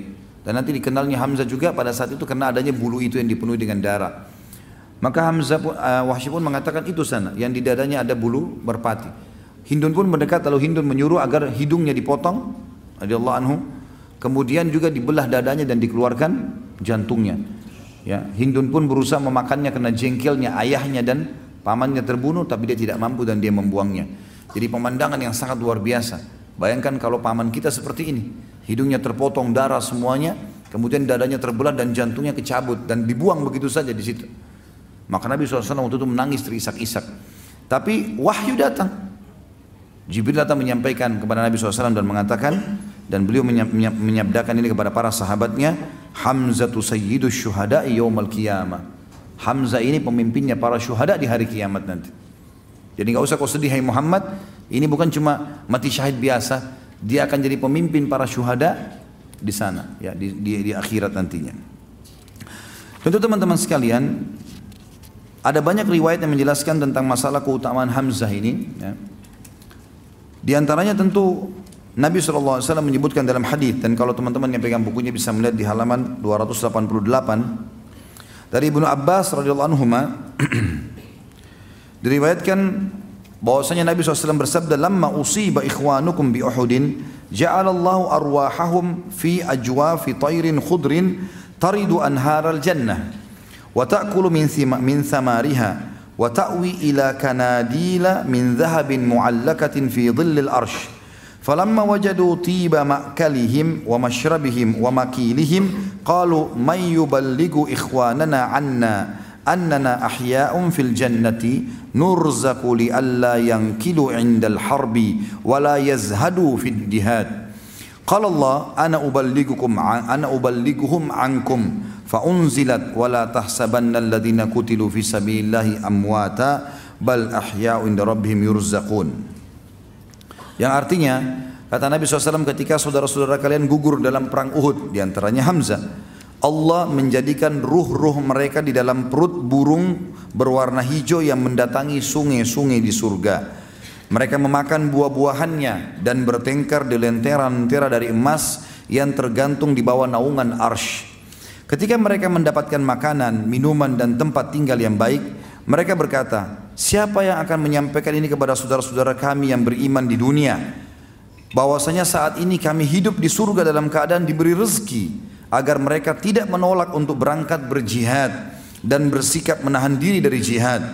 Allah pun berfirman kepada mereka, aku yang akan menyampaikan secara langsung dari kalian untuk mereka. Maka turun dalam firman Allah dalam surah Al-Imran ayat 169 dan janganlah sekali-kali kalian mengira bahwa orang-orang yang gugur jalan Allah itu mati, sebenarnya mereka itu hidup di sisi Rabb mereka dan mendapatkan rezeki. Maka kami pun bertanya kepada Nabi SAW dalam riwayat yang lain juga tentang ayat ini. Maka Allah Nabi pun bersabda arwahuhum fi jawfi tayrin khudrin laha kanadilu muallakatun bil arsh تصرح من الجنة حيث شاءت ثم تأوي إلى تلك الكناديل فاطلع إليهم ربهم اطلاعة فقال هل تشتهون شيئا قالوا أي شيء نشتهي ونحن نسرح من الجنة حيث حيث شئنا. ففعل ذلك بهم ثلاث مرات. فلما رأوا أنهم لم يتركوا من أن يسألوا أن يسألوا قالوا يا ربي نريد أن ترد أرواحنا في أجسادنا hatta nuqtala fi sabilika marratan ukhra falamma ra'a an laysa lahum hajatun turiku ruh-ruh mereka kata Nabi SAW berada di perut burung yang berwarna hijau. Ini Allah alam seperti apa burungnya? Yang jelas mereka berada ruhnya di situ disimpan. Setiap satu mujahid ruhnya di satu burung itu ya disimpan. Ia mempunyai lentera-lentera yang bergantung pada arsh. Seperti tempat-tempat burung-burung ini ya bertengker. Ia hilir mudik di dalam surga sesukanya. Kemudian ia bertengkar di lentera-lentera tersebut.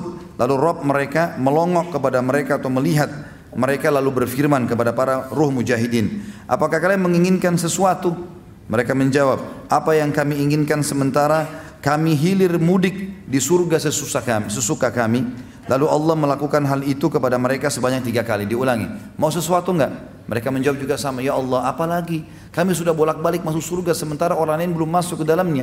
Kami seperti sudah menikmati fasilitasnya.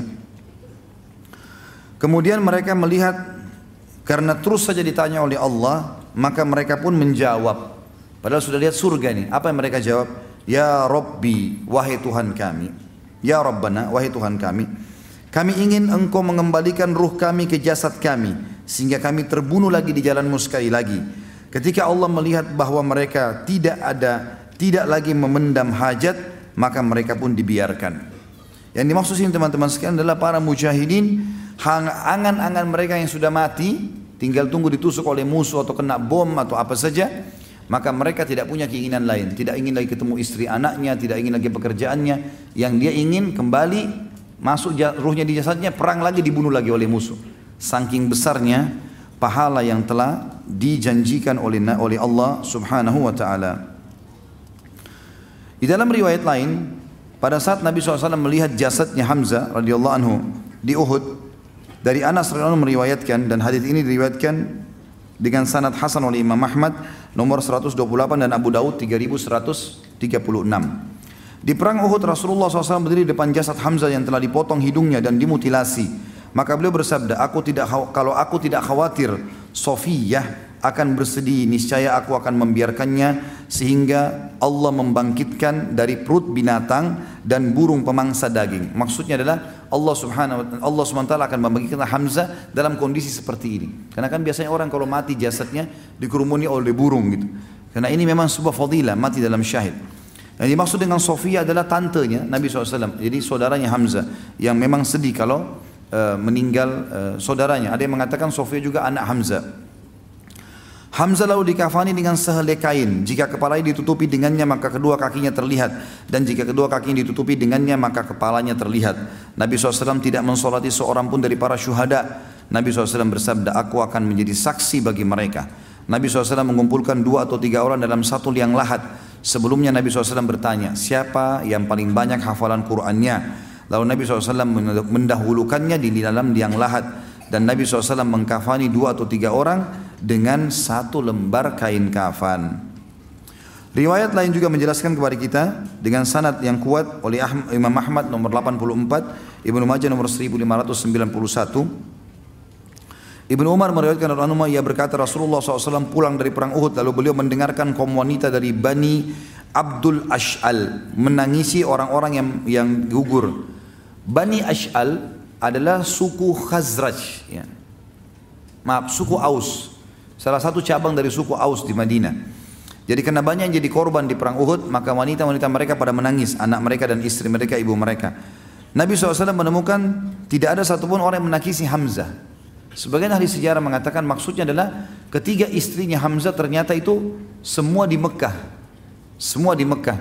Dan kemungkinan besar mereka tidak ikut bersama Hamzah hijrah ke Madinah bahkan tidak ikut masuk Islam, gitu kan. Maka Hamzah ke Madinah sendirian dan beliau terbunuh di tahun 3 Hijriah, baru 3 tahun Hijrah sudah meninggal mati syahid.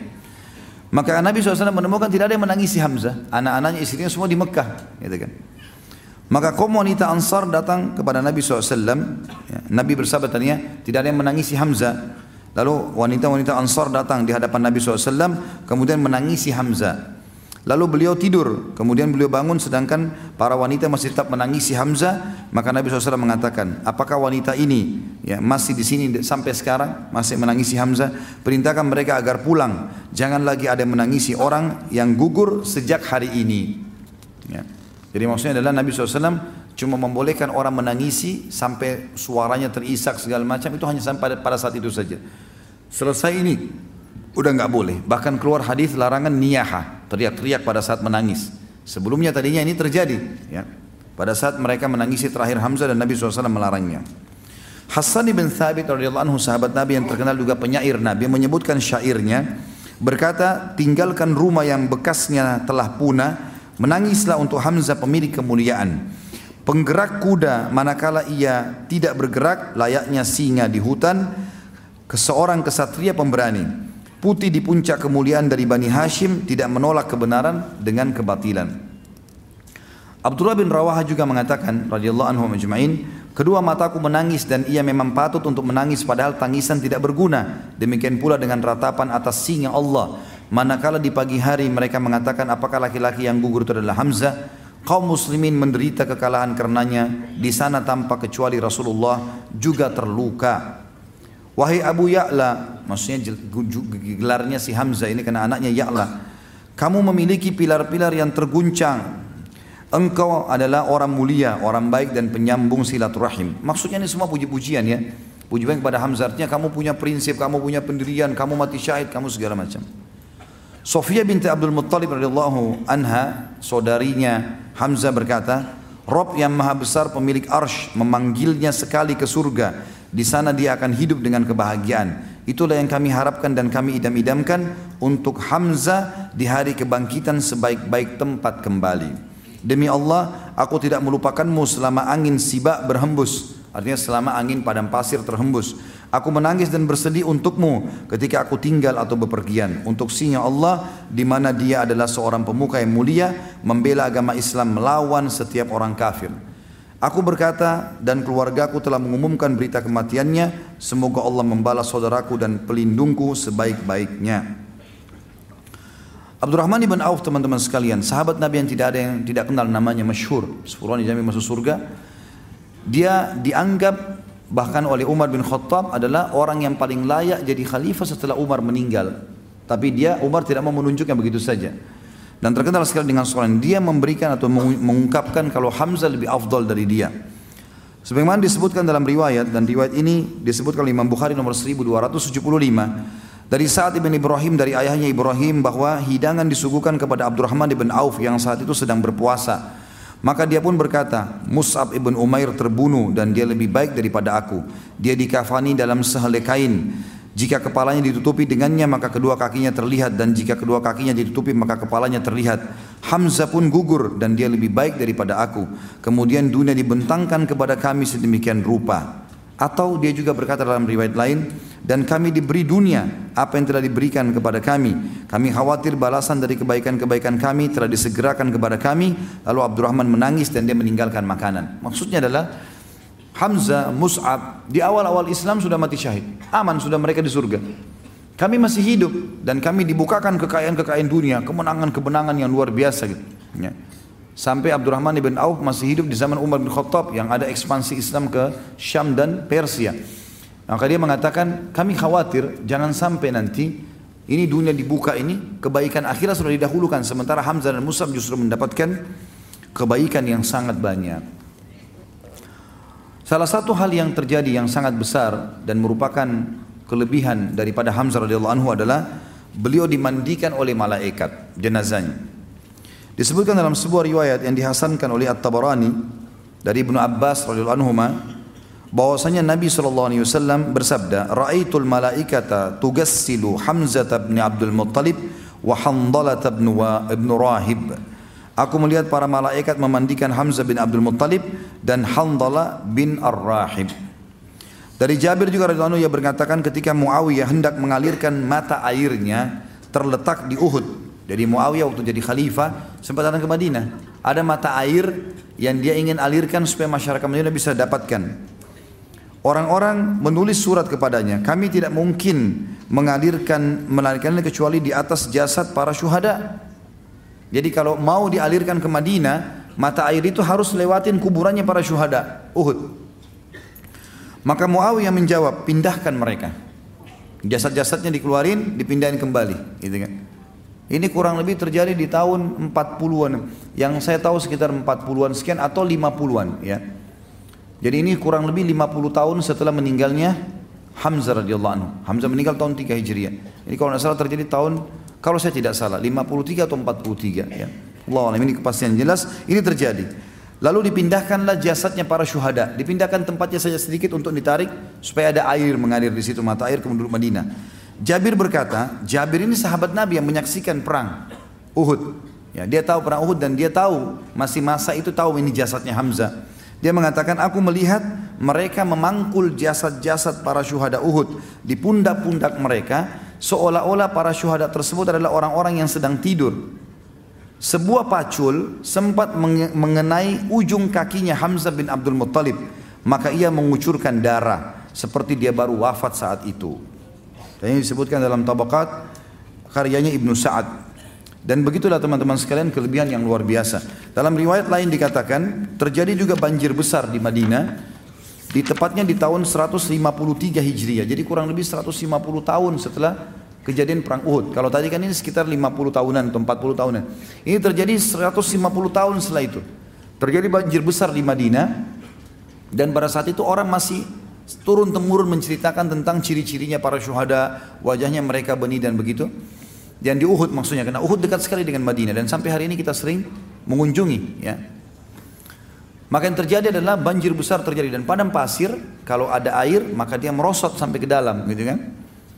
Terjadilah banjir besar, keesokan paginya penduduk Madinah kaget melihat jasadnya para syuhada Badar keluar dan darahnya masih mengalir dan juga masih utuh serta mengeluarkan bau yang wangi di antaranya adalah jasad Hamzah radhiyallahu anhu. Ya, ini sebuah fadilah-fadilah yang sangat luar biasa. Ya.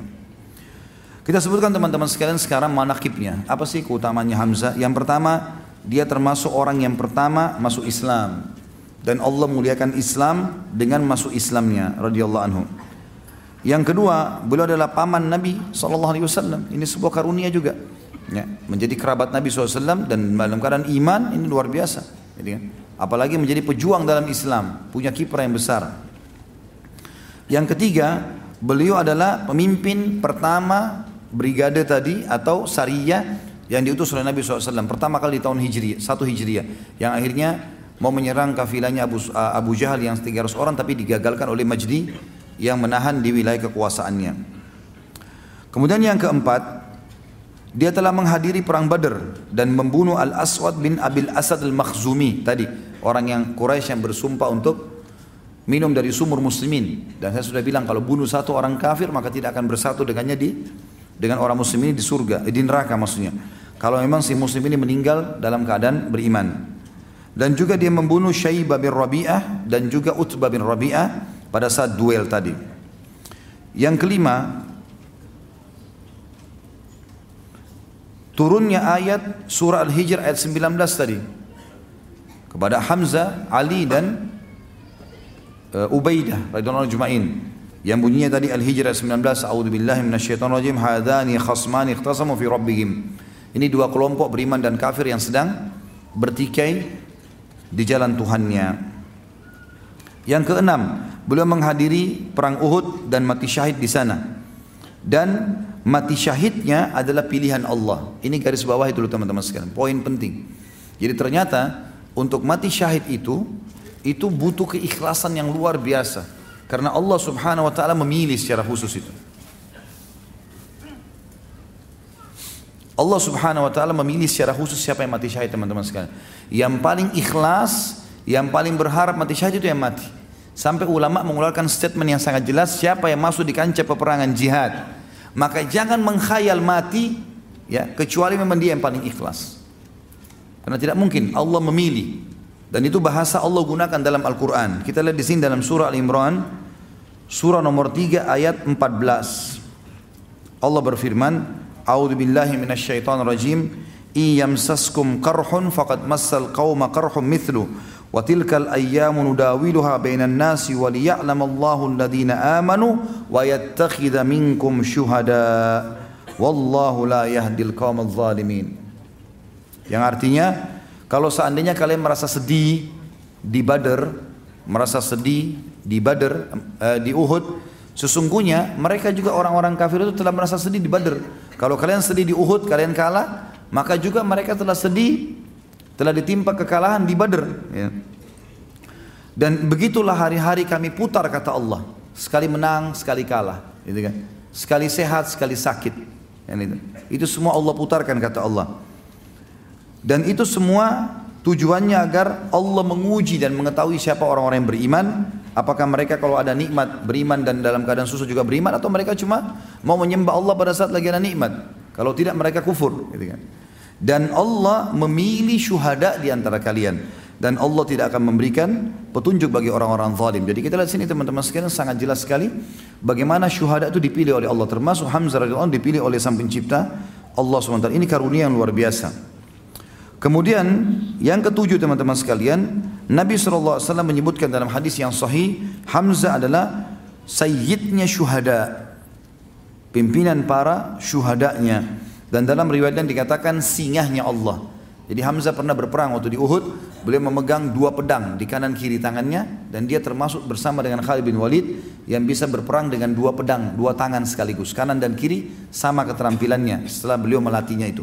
Kemudian Nabi SAW dia mengatakan saya adalah singahnya Allah. Lalu Nabi SAW mengatakan Hamzah adalah singahnya Allah. Yang kedelapan teman-teman sekalian, Hamzah ruhnya berada di dalam perut burung yang berwarna hijau seperti kita jelaskan tadi dan diterima syahadanya sehingga dia bisa ya keliling-keliling surga. Yang kesembilan, malaikat memandikan jasadnya. Tentu tidak semua orang mati syahid dimandikan oleh malaikat. Beliau dan Handala. Handala yang pas menikah malam harinya, dia tidak berhubungan biologis, tapi dia berhubungan biologis di pagi hari, habis sholat subuh. Pas dia mau istirahat, habis sholat subuh, berhubungan biologis sama istrinya kemudian dipanggil dikomandankan perang Uhud gitu kan. Maka dia pun pergi ke medan perang medan perang sebelum mandi junub dan terbunuh gitu kan. Dia dan Hamzah dua-duanya dimandikan oleh malaikat.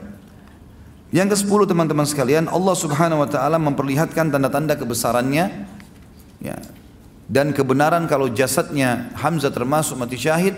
Pada saat di hari Muawiyah tadi mau dibuat saluran air sehingga akhirnya kakinya Hamzah kena uh, pacul tadi dan akhirnya mengeluarkan darah. Dan ini menandakan memang mereka hidup sebagaimana Allah janjikan dalam Al-Quran. Kemudian pujian sahabat terhadap mereka, terhadap beliau radhiyallahu anhu dan banyak sekali puji-pujian yang disampaikan di antaranya tadi Abdurrahman bin Auf, Hasan bin Thabit, Sofia, semua ini menyebutkan tentang keutamaan-keutamaan yang disebutkan tadi. Kita masuk teman-teman sekalian ke pelajaran dan uh, pengalaman atau ilmu yang bisa kita dapatkan. Ad-durus wal ibar. Yang pertama teman-teman sekalian, pentingnya mempelajari kisah para sahabat dan melihat bagaimana peran mereka dalam hidupnya. Karena orang-orang ini sudah mendahului kita. Mereka juga makan seperti kita, mereka juga minum seperti kita, mereka tidur seperti kita, mereka berpakaian, mereka menikah, mereka punya keturunan. Tapi mereka sudah sukses dunia dan akhirat. Sampai Ibnu Mas'ud mengingatkan radhiyallahu anhu pada saat Nabi SAW sudah meninggal, sudah mulai hari-hari eh, Khulafaur Rasyidin kata beliau, Siapa yang ingin mencontohi mau selamat, sukses dunia akhirat, contohilah para sahabat yang telah terdahulu. Jangan contoh orang yang masih hidup saja, orang yang sudah meninggal ambil pelajaran dari mereka. Karena orang yang hidup bisa saja akhir hidupnya udzubillah ditutup dengan keburukan. Tapi orang yang sudah mati sudah luar biasa. Maka pelajari kehidupan mereka penting dan akhirnya kita ikuti cuma ciplak saja. Tunggu mati akan sama dengan mereka. Kata para ulama bukan mustahil seseorang di antara kita sekarang bersama dengan Abu Bakar, Umar, Uthman, Ali walaupun kiprah kita belum sampai seperti mereka.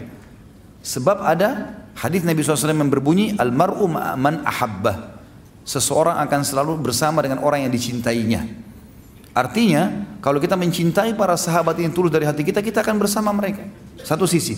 Sisi yang lain, kita coba maksimal mengerjakan apa yang mereka kerjakan. Contohi saja. Minimal sekali, kalau ada orang juara satu nilainya 10, kan kita coba contohi. Minimal, kita bisa mungkin 8, 9, tidak akan jauh dari situ. Walaupun kita tidak bisa mencapai nilai sepuluhnya. Tapi kalau kita berteman dengan orang-orang buruk, orang yang tidak lulus misalnya, atau orang lulus pas-pasan dengan nilai 6 atau nilai 5, kita akan bisa di bawahnya. Gitu kan? Maka mencontohi mereka ini sangat penting. Yang kedua teman-teman sekalian, yang kita bisa ambil, adanya keutamaan keberanian dan tekad yang kuat dalam Islam dari Hamzah radhiyallahu anhu. Karena semenjak masuk Islam, dia sudah tunjukkan masalah itu. Kita harus tahu teman-teman sekalian dalam berpegang uh, dalam masalah keberanian ini banyak sekali dalil ya, banyak sekali dalil. Di antaranya Nabi SAW mengingatkan kepada kita untuk tidak boleh jadi pengecut. Banyak dalil. Di antaranya adalah yang pertama doa Nabi SAW setiap habis sholat lima waktu dan pada saat ada kesempatan. Doa yang mulia selalu beliau mengatakan, Allahumma inni a'udzubika minal bukhul. Ya Allah jauhkan aku dari sifat pelit. Wa a'udzubika minal jubun. Dan jauhkan aku dari sifat pengecut. Wa a'udzubika min an uraddu ila ardhalil umur dan ya Allah lindungi aku jangan sampai aku hidup sampai waktu pikun. Wa bika min fitnatid dunya wa min azabil qabr. Dan jauhkan aku dari fitnah dunia dan juga azab atau siksa kubur. Saksi bahasan selalu Nabi sebutkan jubun. Ada juga riwayatnya yang mengatakan Allah min bika minal bukhli wal jubun. Ya Allah jauhkan aku dari sifat pelit dan juga sifat pengecut ya. Ini juga termasuk doa yang diajarkan Nabi SAW dan setiap umat Islam harus membacanya. Tidak boleh sama sekali kita pengecut. Dan orang yang dianggap pemberani adalah orang yang membela kebenaran. Apa yang benar kalau dia bela dia berarti pemberani. Ya, tidak dihitung orang itu pemberani kalau dia membela yang batil walaupun dia kuat gitu kan. Kemudian dalil yang lain juga selain doa Nabi SAW kita tahu banyak dalil yang memerintahkan kita agar tidak boleh jadi pengecut. Di antaranya adalah hadis sahih dan hadis ini Diriwayatkan oleh Imam Abu Daud dengan sanad sahih. Kata Nabi SAW, Man qatala duna malihi fahuwa syahid. Siapa yang mati membela hartanya, ada perampok mau ambil hartanya, lalu dia bela, dia terbunuh maka dia syahid. Wa man mata duna ahlihi fahuwa syahid. Siapa yang mati dalam keadaan membela keluarganya, istri anaknya mau diserang oleh orang atau mau diperkosa, naudzubillah atau apa saja, dia terbunuh maka dia syahid. Oman mata duna damihi fahuwa syahid. Barang siapa yang mati membela darahnya supaya dia tidak dilukai, maka dia syahid kalau terbunuh. Waman mata duna dinihi fahuwa syahid. Dan siapa yang membunuh atau mem, uh, uh, mati terbunuh karena membela agamanya, maka dia juga mati syahid. Juga dalam hadis Nabi SAW teman-teman sekalian dan ini berarti menandakan luar biasa tidak boleh jadi pengecut harus pemberani kalau sudah kebenaran bela walaupun terbunuh dan yakinlah teman-teman sekalian kita tidak akan pernah mati kecuali ajal datang ini poin penting tidak boleh sama sekali orang muslim jadi pengecut di dalam hadis yang sahih riwayat Imam Muslim dari Abu Hurairah anu beliau berkata, "Ja'a rajulun ila Nabi sallallahu alaihi wasallam." Seseorang telah datang kepada Nabi SAW faqal. Beliau berkata, orang itu berkata, "Ya Rasulullah, wahai utusan Allah, ara'aita an ja'a rajulun yuridu akhdha mali?" Bagaimana pendapat Anda kalau seandainya ada orang yang mau merampok, merampas hartaku? Qala la tu'ti la tu'tihi malak. Jangan pernah kau berikan hartamu. Ada orang minta, jangan kasih. Dengan apalagi merampok. Beda orang minta mengemis, bukan. Ini orang datang mau merampok, jangan dikasih. Lawan. Ya. Dan jangan kasih. Qala araita in qatalani ya Rasulullah. Kalau dia memerangiku, dia menyerangku, dia memaksa, dia akan membunuhku. Qala qatilhu. Kata Nabi, lawan dia. Suruh lawan. Bukan Nabi bilang mengalah aja. Kasih hartamu enggak? Lawan. Qatilhu. Qala araita in qatalani ya Rasulullah. Kalau dia sempat membunuhku bagaimana? Qala fa anta syahid. Kau mati syahid. Sama mendapatkan syahadanya orang-orang di medan perang. Walaupun yang mengganggu dia seorang muslim tapi penjahat. Ini poin penting teman muslim. Maka tidak boleh pengecut sama sekali. Qala araita in qataltuhu. Qala fahuwa finnar. Bagaimana ya Rasulullah kalau saya membunuhnya? Kata Nabi, dia masuk neraka. Dianya masuk neraka. Karena tidak sempat taubat kan? Dia kan memang merampok, lalu dibunuh, dia akan masuk neraka. Kalau dia muslim, dibersihin dulu dosanya baru dia masuk surga. Tapi dia akan masuk ke dalam api neraka. Riwayat yang lain, riwayat Imam Nasai teman-teman sekalian, bahwasanya Abu Hurairah mengatakan, Ja'a rajulun ila Nabi SAW, seseorang datang kepada Nabi SAW, Ar-rajulu ya'tini fayuridu mali, bagaimana pendapat anda wahai utusan Allah kalau seseorang datang ingin mengambil hartaku? Qala dzakirhu billah. Kalau kau bisa ingatkan dia agar takut kepada Allah. Qala fa illam yatadhakkar. Kalau orang itu tidak mau diingatkan, enggak boleh, ini haram, jangan mencuri, jangan merampok. Dia enggak mau. Qala fasta'in alaihi min man haulaka minal muslimin. Tolong minta tolonglah kepada siapa saja muslim di sekitarmu agar membantu kau melawannya. Qala fa illam yakun kalau seandainya tidak ada seorang muslim pun qala fasta'in bis sultan. Cuma minta tolong sama pemerintah setempat kata Nabi. Qala fa in na'iya sultanu anni kalau sultan atau pemerintah enggak mau peduli lagi dengan aku, aku sudah laporkan tidak mau tahu.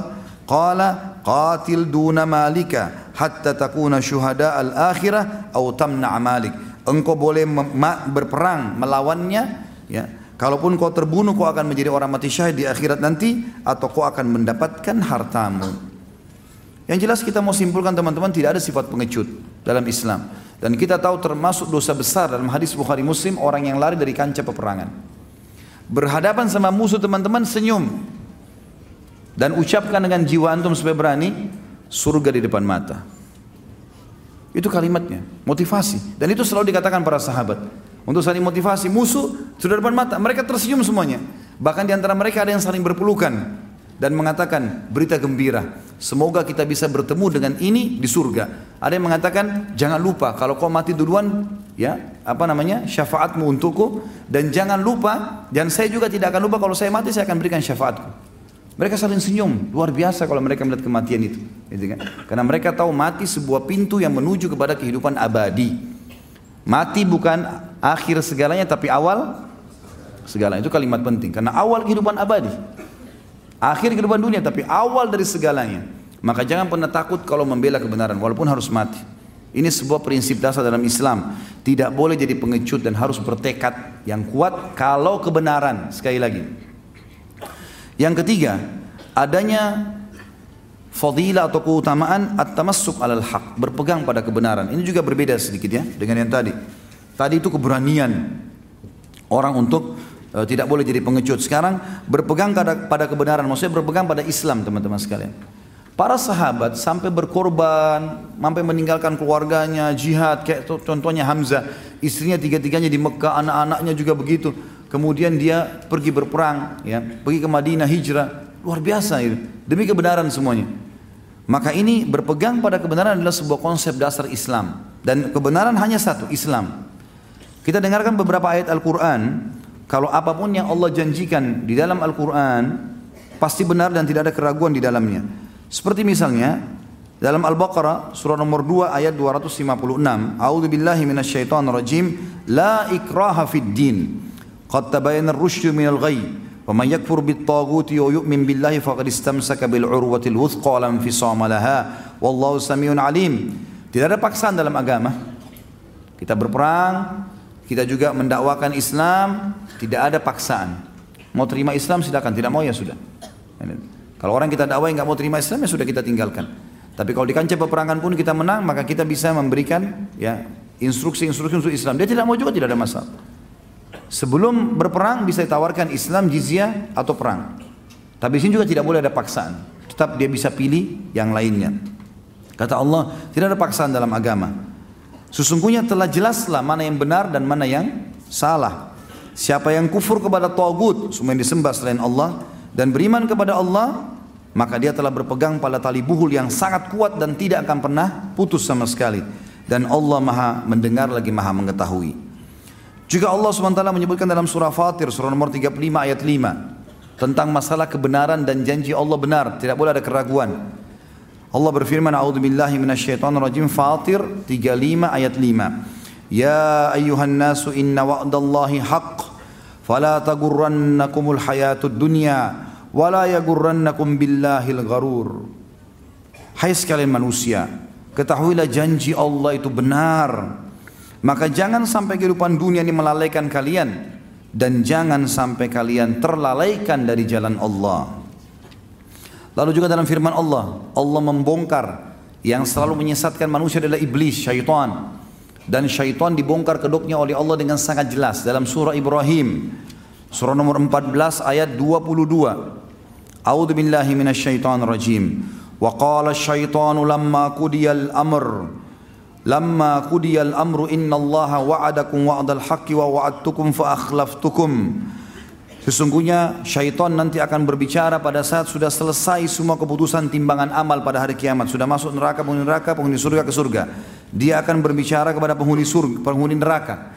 Syaitan akan berkata pada saat semua sudah selesai perkara di hari kiamat. Sesungguhnya Allah telah menjanjikan kalian janji-janji yang benar. Dan saya juga mengiming-imingkan janji kalian, tapi saya menipu kalian. Wa ma kana li 'alaikum min sultanin illa an da'autukum fastajabtum li. Ketahuilah, saya tidak pernah punya kekuatan terhadap kalian kecuali saya hanya mengajak kalian. Kalian salah sendiri kenapa dengarin saya? Syaitan cuma bisikin. Jangan sholat, tunda aja, ndak usah begini, buat aja, nggak apa-apa. Itu semua syaitan. Kita tepis selesai. Kalau kita misalnya diajak syaitan jangan sholat, lalu kita tidak mau sholat, lalu syaitan menjelma cekik kita, itu lain. Ini enggak ada. Bisikan saja. Jadi orang yang mengatakan syaitan kuat, dia sendiri syaitan. Nah, dari mana syaitan kuat? Allah bilang inna qiyada syaitan karena dha'ifa. Syaitan itu lemah, harus kita yang kuat. Tidak boleh lagi terlalaikan. Cukup yang lalu-lalu kita terlalaikan, yang sekarang tidak boleh. Ke depan, istiqamah, azam, berazam, bertekad, harus lurus. Sampai mati meninggal, pertahankan itu. Tidak ada waktu lagi teman-teman untuk main-main, bombong waktu kosong. Tidak ada waktu ini semua. Lale-lale sholat ditunda, ini nggak mau puasa, nggak mau zakat, nggak mau hadir majelis ilmu. Sampai kapan? Kalau ajal antum datang gimana? Penyesalan di belakang. Nggak ada lagi waktu untuk itu. Syaitan ini Allah bongkar. Allah mengatakan dia sendiri bilang nanti saya tidak punya kekuatan untuk menguasai kalian kecuali hanya sekedar membisikkan tapi kalian mengiyakanku. Fala talumuni walumu anfusakum. Jangan kalian salahkan aku tapi salahkan diri kalian sendiri. Ma ana bimusrikhikum wa ma antum bimusrikhi. Saya tidak akan pernah bisa menolong kalian, kalian juga tidak bisa tolong aku. Inni kafartu bima asyraktumuni min qabl. Ketahuilah sekarang saya telah mengkufuri, memungkiri apa yang kalian sekutukan kepada Allah denganku pada hari itu di dunia. Dulu minta-minta sama aku, minta sesajen segala macam, sekarang aku pungkiri ya. Aku enggak tahu apa-apa, gitu kan. Dikatakan innal zalimina lahum adzabun alim. Syaitan sendiri bilang iblis, orang-orang zalim kayak kalian ngikut-ngikutin bisikan saya, pasti dapat siksaan yang menyakitkan. Saking iblis tidak bisa kelihatan, kalau bisa kelihatan kita sudah gebukin aja. Tapi memang kuasa Allah disembunyikan, gitu kan.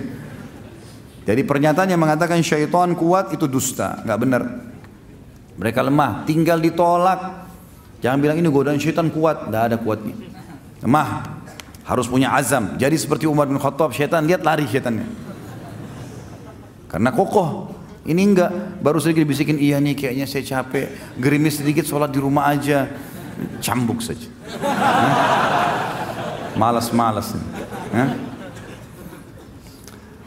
Kemudian yang keempat teman-teman sekalian adalah fadilah jihad. Dan kita tahu teman-teman sekalian jihad luar biasa sudah. Bahasanya sudah sering kita sampaikan. Dan kalau antum ketik banyak sekali informasi tentang keutamaan jihad, luar biasa, nggak bisa digambarkan gitu. Tapi di antaranya adalah hadis Nabi SAW kita ingatkan kembali hadis riwayat Muslim, makbar rakada ma'ad sabilillah fatamassuhun nar. Tidak akan pernah disentuh api neraka dua telapak kaki hamba yang tersentuh di bumi dan perang, gitu kan? Kemudian ada hadis Nabi SAW waktu ditanya kepada beliau, Ya Rasulullah, kira-kira amal apa, amal apa yang bisa menyamai jihad? Nabi SAW mengatakan, saya enggak temukan. Kata sahabat, Ya Rasulullah, amal apa kira-kira? Ada enggak? Jihad lagi sekarang lagi enggak ada. Kata Nabi SAW, saya tidak temukan. Ya Rasulullah, amal apa? Kata Nabi SAW, saya tidak temukan. Tiga kali Nabi SAW mengatakan saya tidak temukan. Sulit menemukan itu. Gitu kan? Masalah ada hadis yang berbunyi amal yang paling Allah cintai, paling Abdullah salat di awal waktunya, bakti pada orang tua dan jihad. Ini kata ulama bukan urutan, tetapi tiga-tiganya Allah cintai. Jangan salah faham.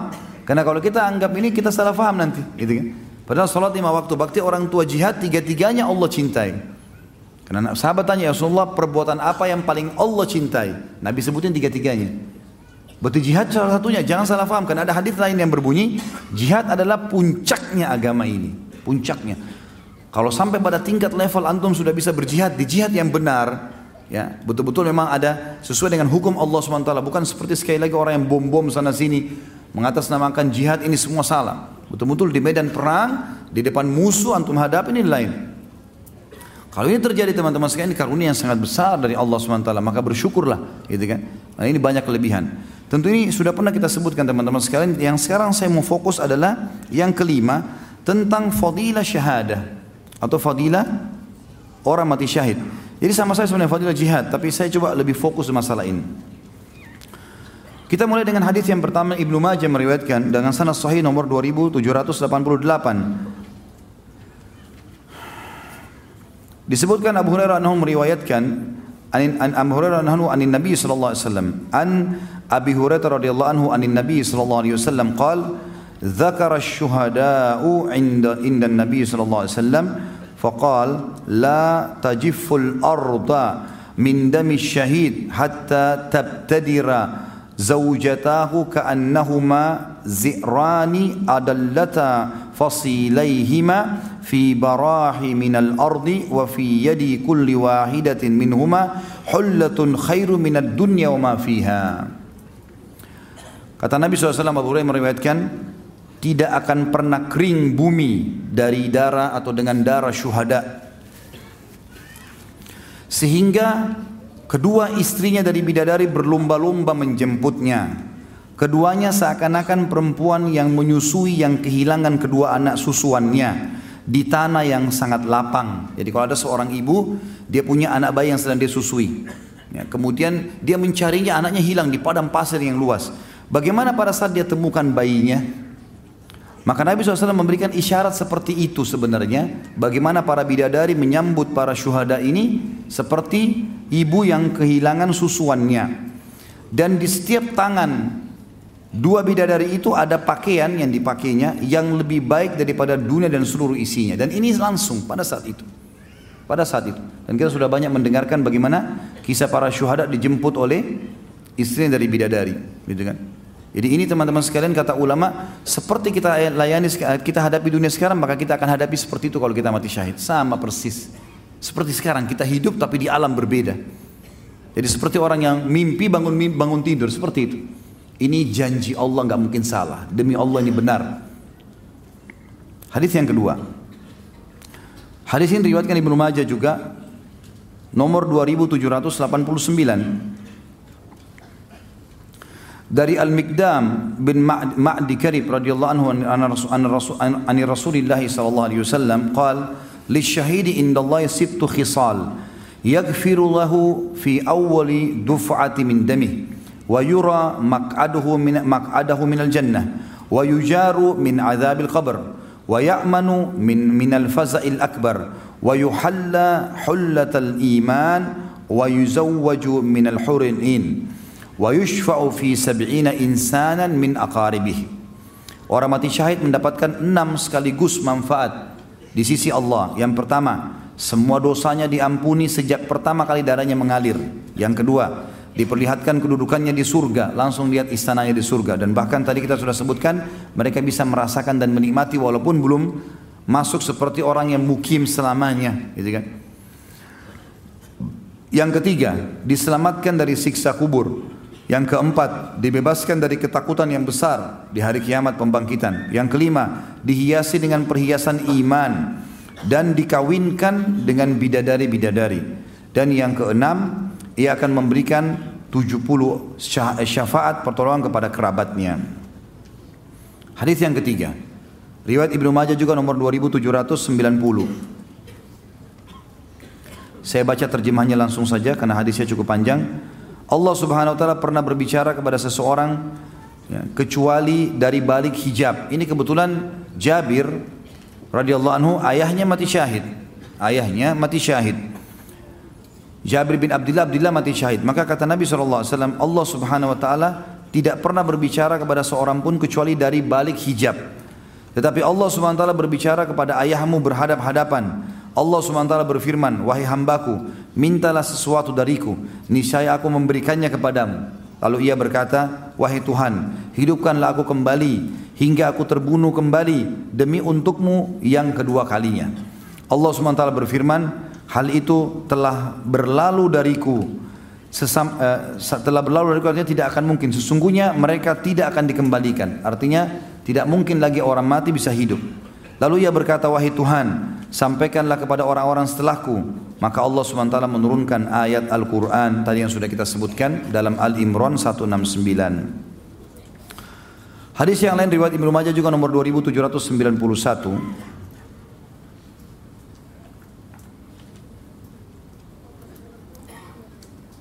Disebutkan bahwasanya Abdullah menjelaskan tentang firman Allah maksudnya Abdullah bin Umar yang bunyinya janganlah kau mengira orang-orang yang mati syahid itu mati gugur di jalan Allah tetapi mereka hidup di sisi Tuhan mereka mendapatkan rezeki. Ia berkata dapatkah kita bertanya tentang hal itu? Nabi SAW mengatakan tentu saja. Lalu Nabi pun menjelaskan Ruh-ruh mereka seperti burung hijau yang menebarkan sayapnya di surga, mana saja yang ia kehendaki. Kemudian ia bernaung di atas lentera yang tergantung di arsh. Di saat mereka seperti itu, Tuhan Tuhan mereka muncul kepada mereka. Lalu Allah Subhanahu wa taala Tuhan mereka berfirman, "Mintalah kepada aku apa yang kalian inginkan." Mereka mengatakan, "Tuhan kami, apa yang kami inginkan atau apa yang akan minta kepadamu sementara kami sedang melebarkan sayap di surga sesuai hati kami." Ketika mereka melihat bahwa mereka tidak dibiarkan kecuali untuk meminta, maka mereka berkata, kami meminta agar ruh kami dikembalikan ke jasad kami di dunia, kemudian kami terbunuh kembali di jalanmu ketika Allah SWT melihat hal itu tidak memungkinkan atau tidak akan diberikan pada mereka, maka Allah pun membiarkannya. Hadis yang lain Ibnu Majah juga nomor 2792. Dikatakan bahwasanya kata Nabi SAW seorang yang mati syahid tidak merasakan kesakitan sama sekali pada saat ruhnya keluar keluar melainkan layaknya salah seorang di antara kalian yang hanya dicubit saja. Hadis yang selanjutnya juga riwayat Imam Muslim nomor 3488. Kata Nabi SAW, tidak seorang pun yang meninggal dunia dan di sisi Allah ia memiliki kebaikan yang membuatnya bahagia, lalu ia ingin kembali ke dunia selain orang yang mati syahid. Sesungguhnya ia berangan-angan untuk kembali ke dunia kemudian terbunuh lagi di dunia karena ia melihat keutamaan mati syahid itu sendiri. Hadis riwayat Muslim nomor 3489. Kata Nabi SAW, tidak seorang pun yang masuk surga ingin kembali ke dunia lagi. Selain sekalipun seluruh dunia dan isinya diberikan kepadanya. Kecuali orang yang mati syahid. Sesungguhnya ia berangan-angan hendak kembali ke dunia. Kemudian terbunuh hingga sepuluh kali. Karena ia melihat bagaimana mulianya orang yang mati syahid. Hadis riwayat Muslim nomor 3490. Kata Nabi SAW perbandingan seorang mujahid di jalan Allah seperti orang yang berpuasa. Mendirikan solat dengan menjalankan ayat-ayat Allah. Dan ia tidak berhenti dari puasa dan solatnya. Sehingga seorang mujahid itu pulang di jalan Allah. Pulang dari medan perang. Telah menceritakan kepada kami Kutaiba bin Sa'id. Telah menceritakan kepada kami Abu Wana. Dan seterusnya dikatakan sanatnya adalah sanat yang sahih. Artinya teman-teman sekalian kalau ada orang pergi berjihad dengan orang yang tidak pergi berjihad, misal orang itu pergi jihad satu tahun misalnya. Maka perumpamaan dia, fadilahnya dengan seperti orang yang tidak ikut jihad, seperti orang ini non-stop baca Quran terus, nggak pakai tidur, nggak pakai makan, terus baca Quran, terus puasa, terus sholat malam, terus sampai orang itu pulang. Sama seperti itu fadilahnya. Ini yang disebutkan dalam hadis riwayat Muslim.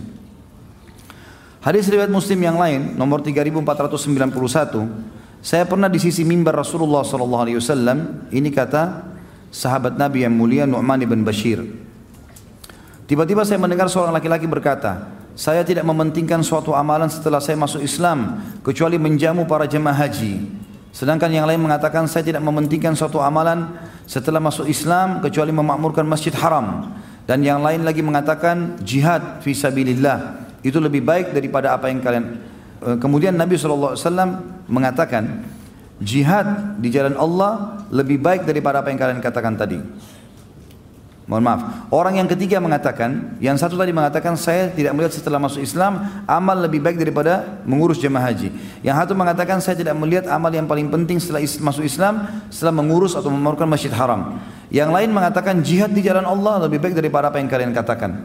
Lalu mereka bertiga ditegur oleh Umar seraya berkata, janganlah kalian meninggikan suara kalian di sisi mimbar Rasulullah SAW. Bukankah hari ini adalah hari Jumat? Karena ketiga orang ini lagi diskusi. Ya. Setelah selesai sholat Jumat saya datang menemui beliau wasallam untuk meminta fatwa tentang apa yang diperselisihkan tadi oleh mereka. Lalu turunlah ayat Allah yang berbunyi, apakah orang-orang yang memberi minum, orang-orang yang mengerjakan haji dan mengurus Masjidil Haram, kamu samakan dengan orang yang beriman kepada Allah dan hari kemudian serta berjaya di jalan Allah? Surah At-Taubah ayat 19 sampai akhir ayat. Dan ini ya, disampaikan oleh Nabi SAW di sisi mimbar beliau dan beliau memastikan kalau jihad lebih afdal daripada beribadah semua itu. Ini Allah alam beberapa fadilah tentang mati syahid. Semoga Allah SWT tutup hidup kita dengan itu. Terakhir teman-teman sekalian pelajarannya adalah yang keenam, bolehnya bersedih pada saat memang terjadi kejadian. Misal kerabat kita yang terdekat meninggal dunia, misalnya, maka itu dibolehkan. Sebab Nabi SAW dalam hadis Bukhari Muslim bersedih pada saat meninggalnya Ibrahim, anak beliau. Ya. Nabi SAW baru masuk ke rumah orang yang mengasuh Ibrahim. Nabi SAW dengar dia sakit lalu digendong oleh Nabi. Sempat dicium, belum meninggal. Begitu Nabi SAW meletakkan meninggal. Maka Nabi SAW nangis, tetesin air mata. Ada sahabat di sebelah Nabi mengatakannya Rasulullah, apakah anda juga menangis? Kata Nabi SAW ini rahmat Allah yang Allah masukkan dalam hati hamba-hambanya. Gitu kan? Sesungguhnya wahai Ibrahim kami sedih dengan berpisah denganmu. Tapi kami tidak akan pernah mengucapkan kecuali yang Tuhan kami ridhoi. Artinya boleh bersedih.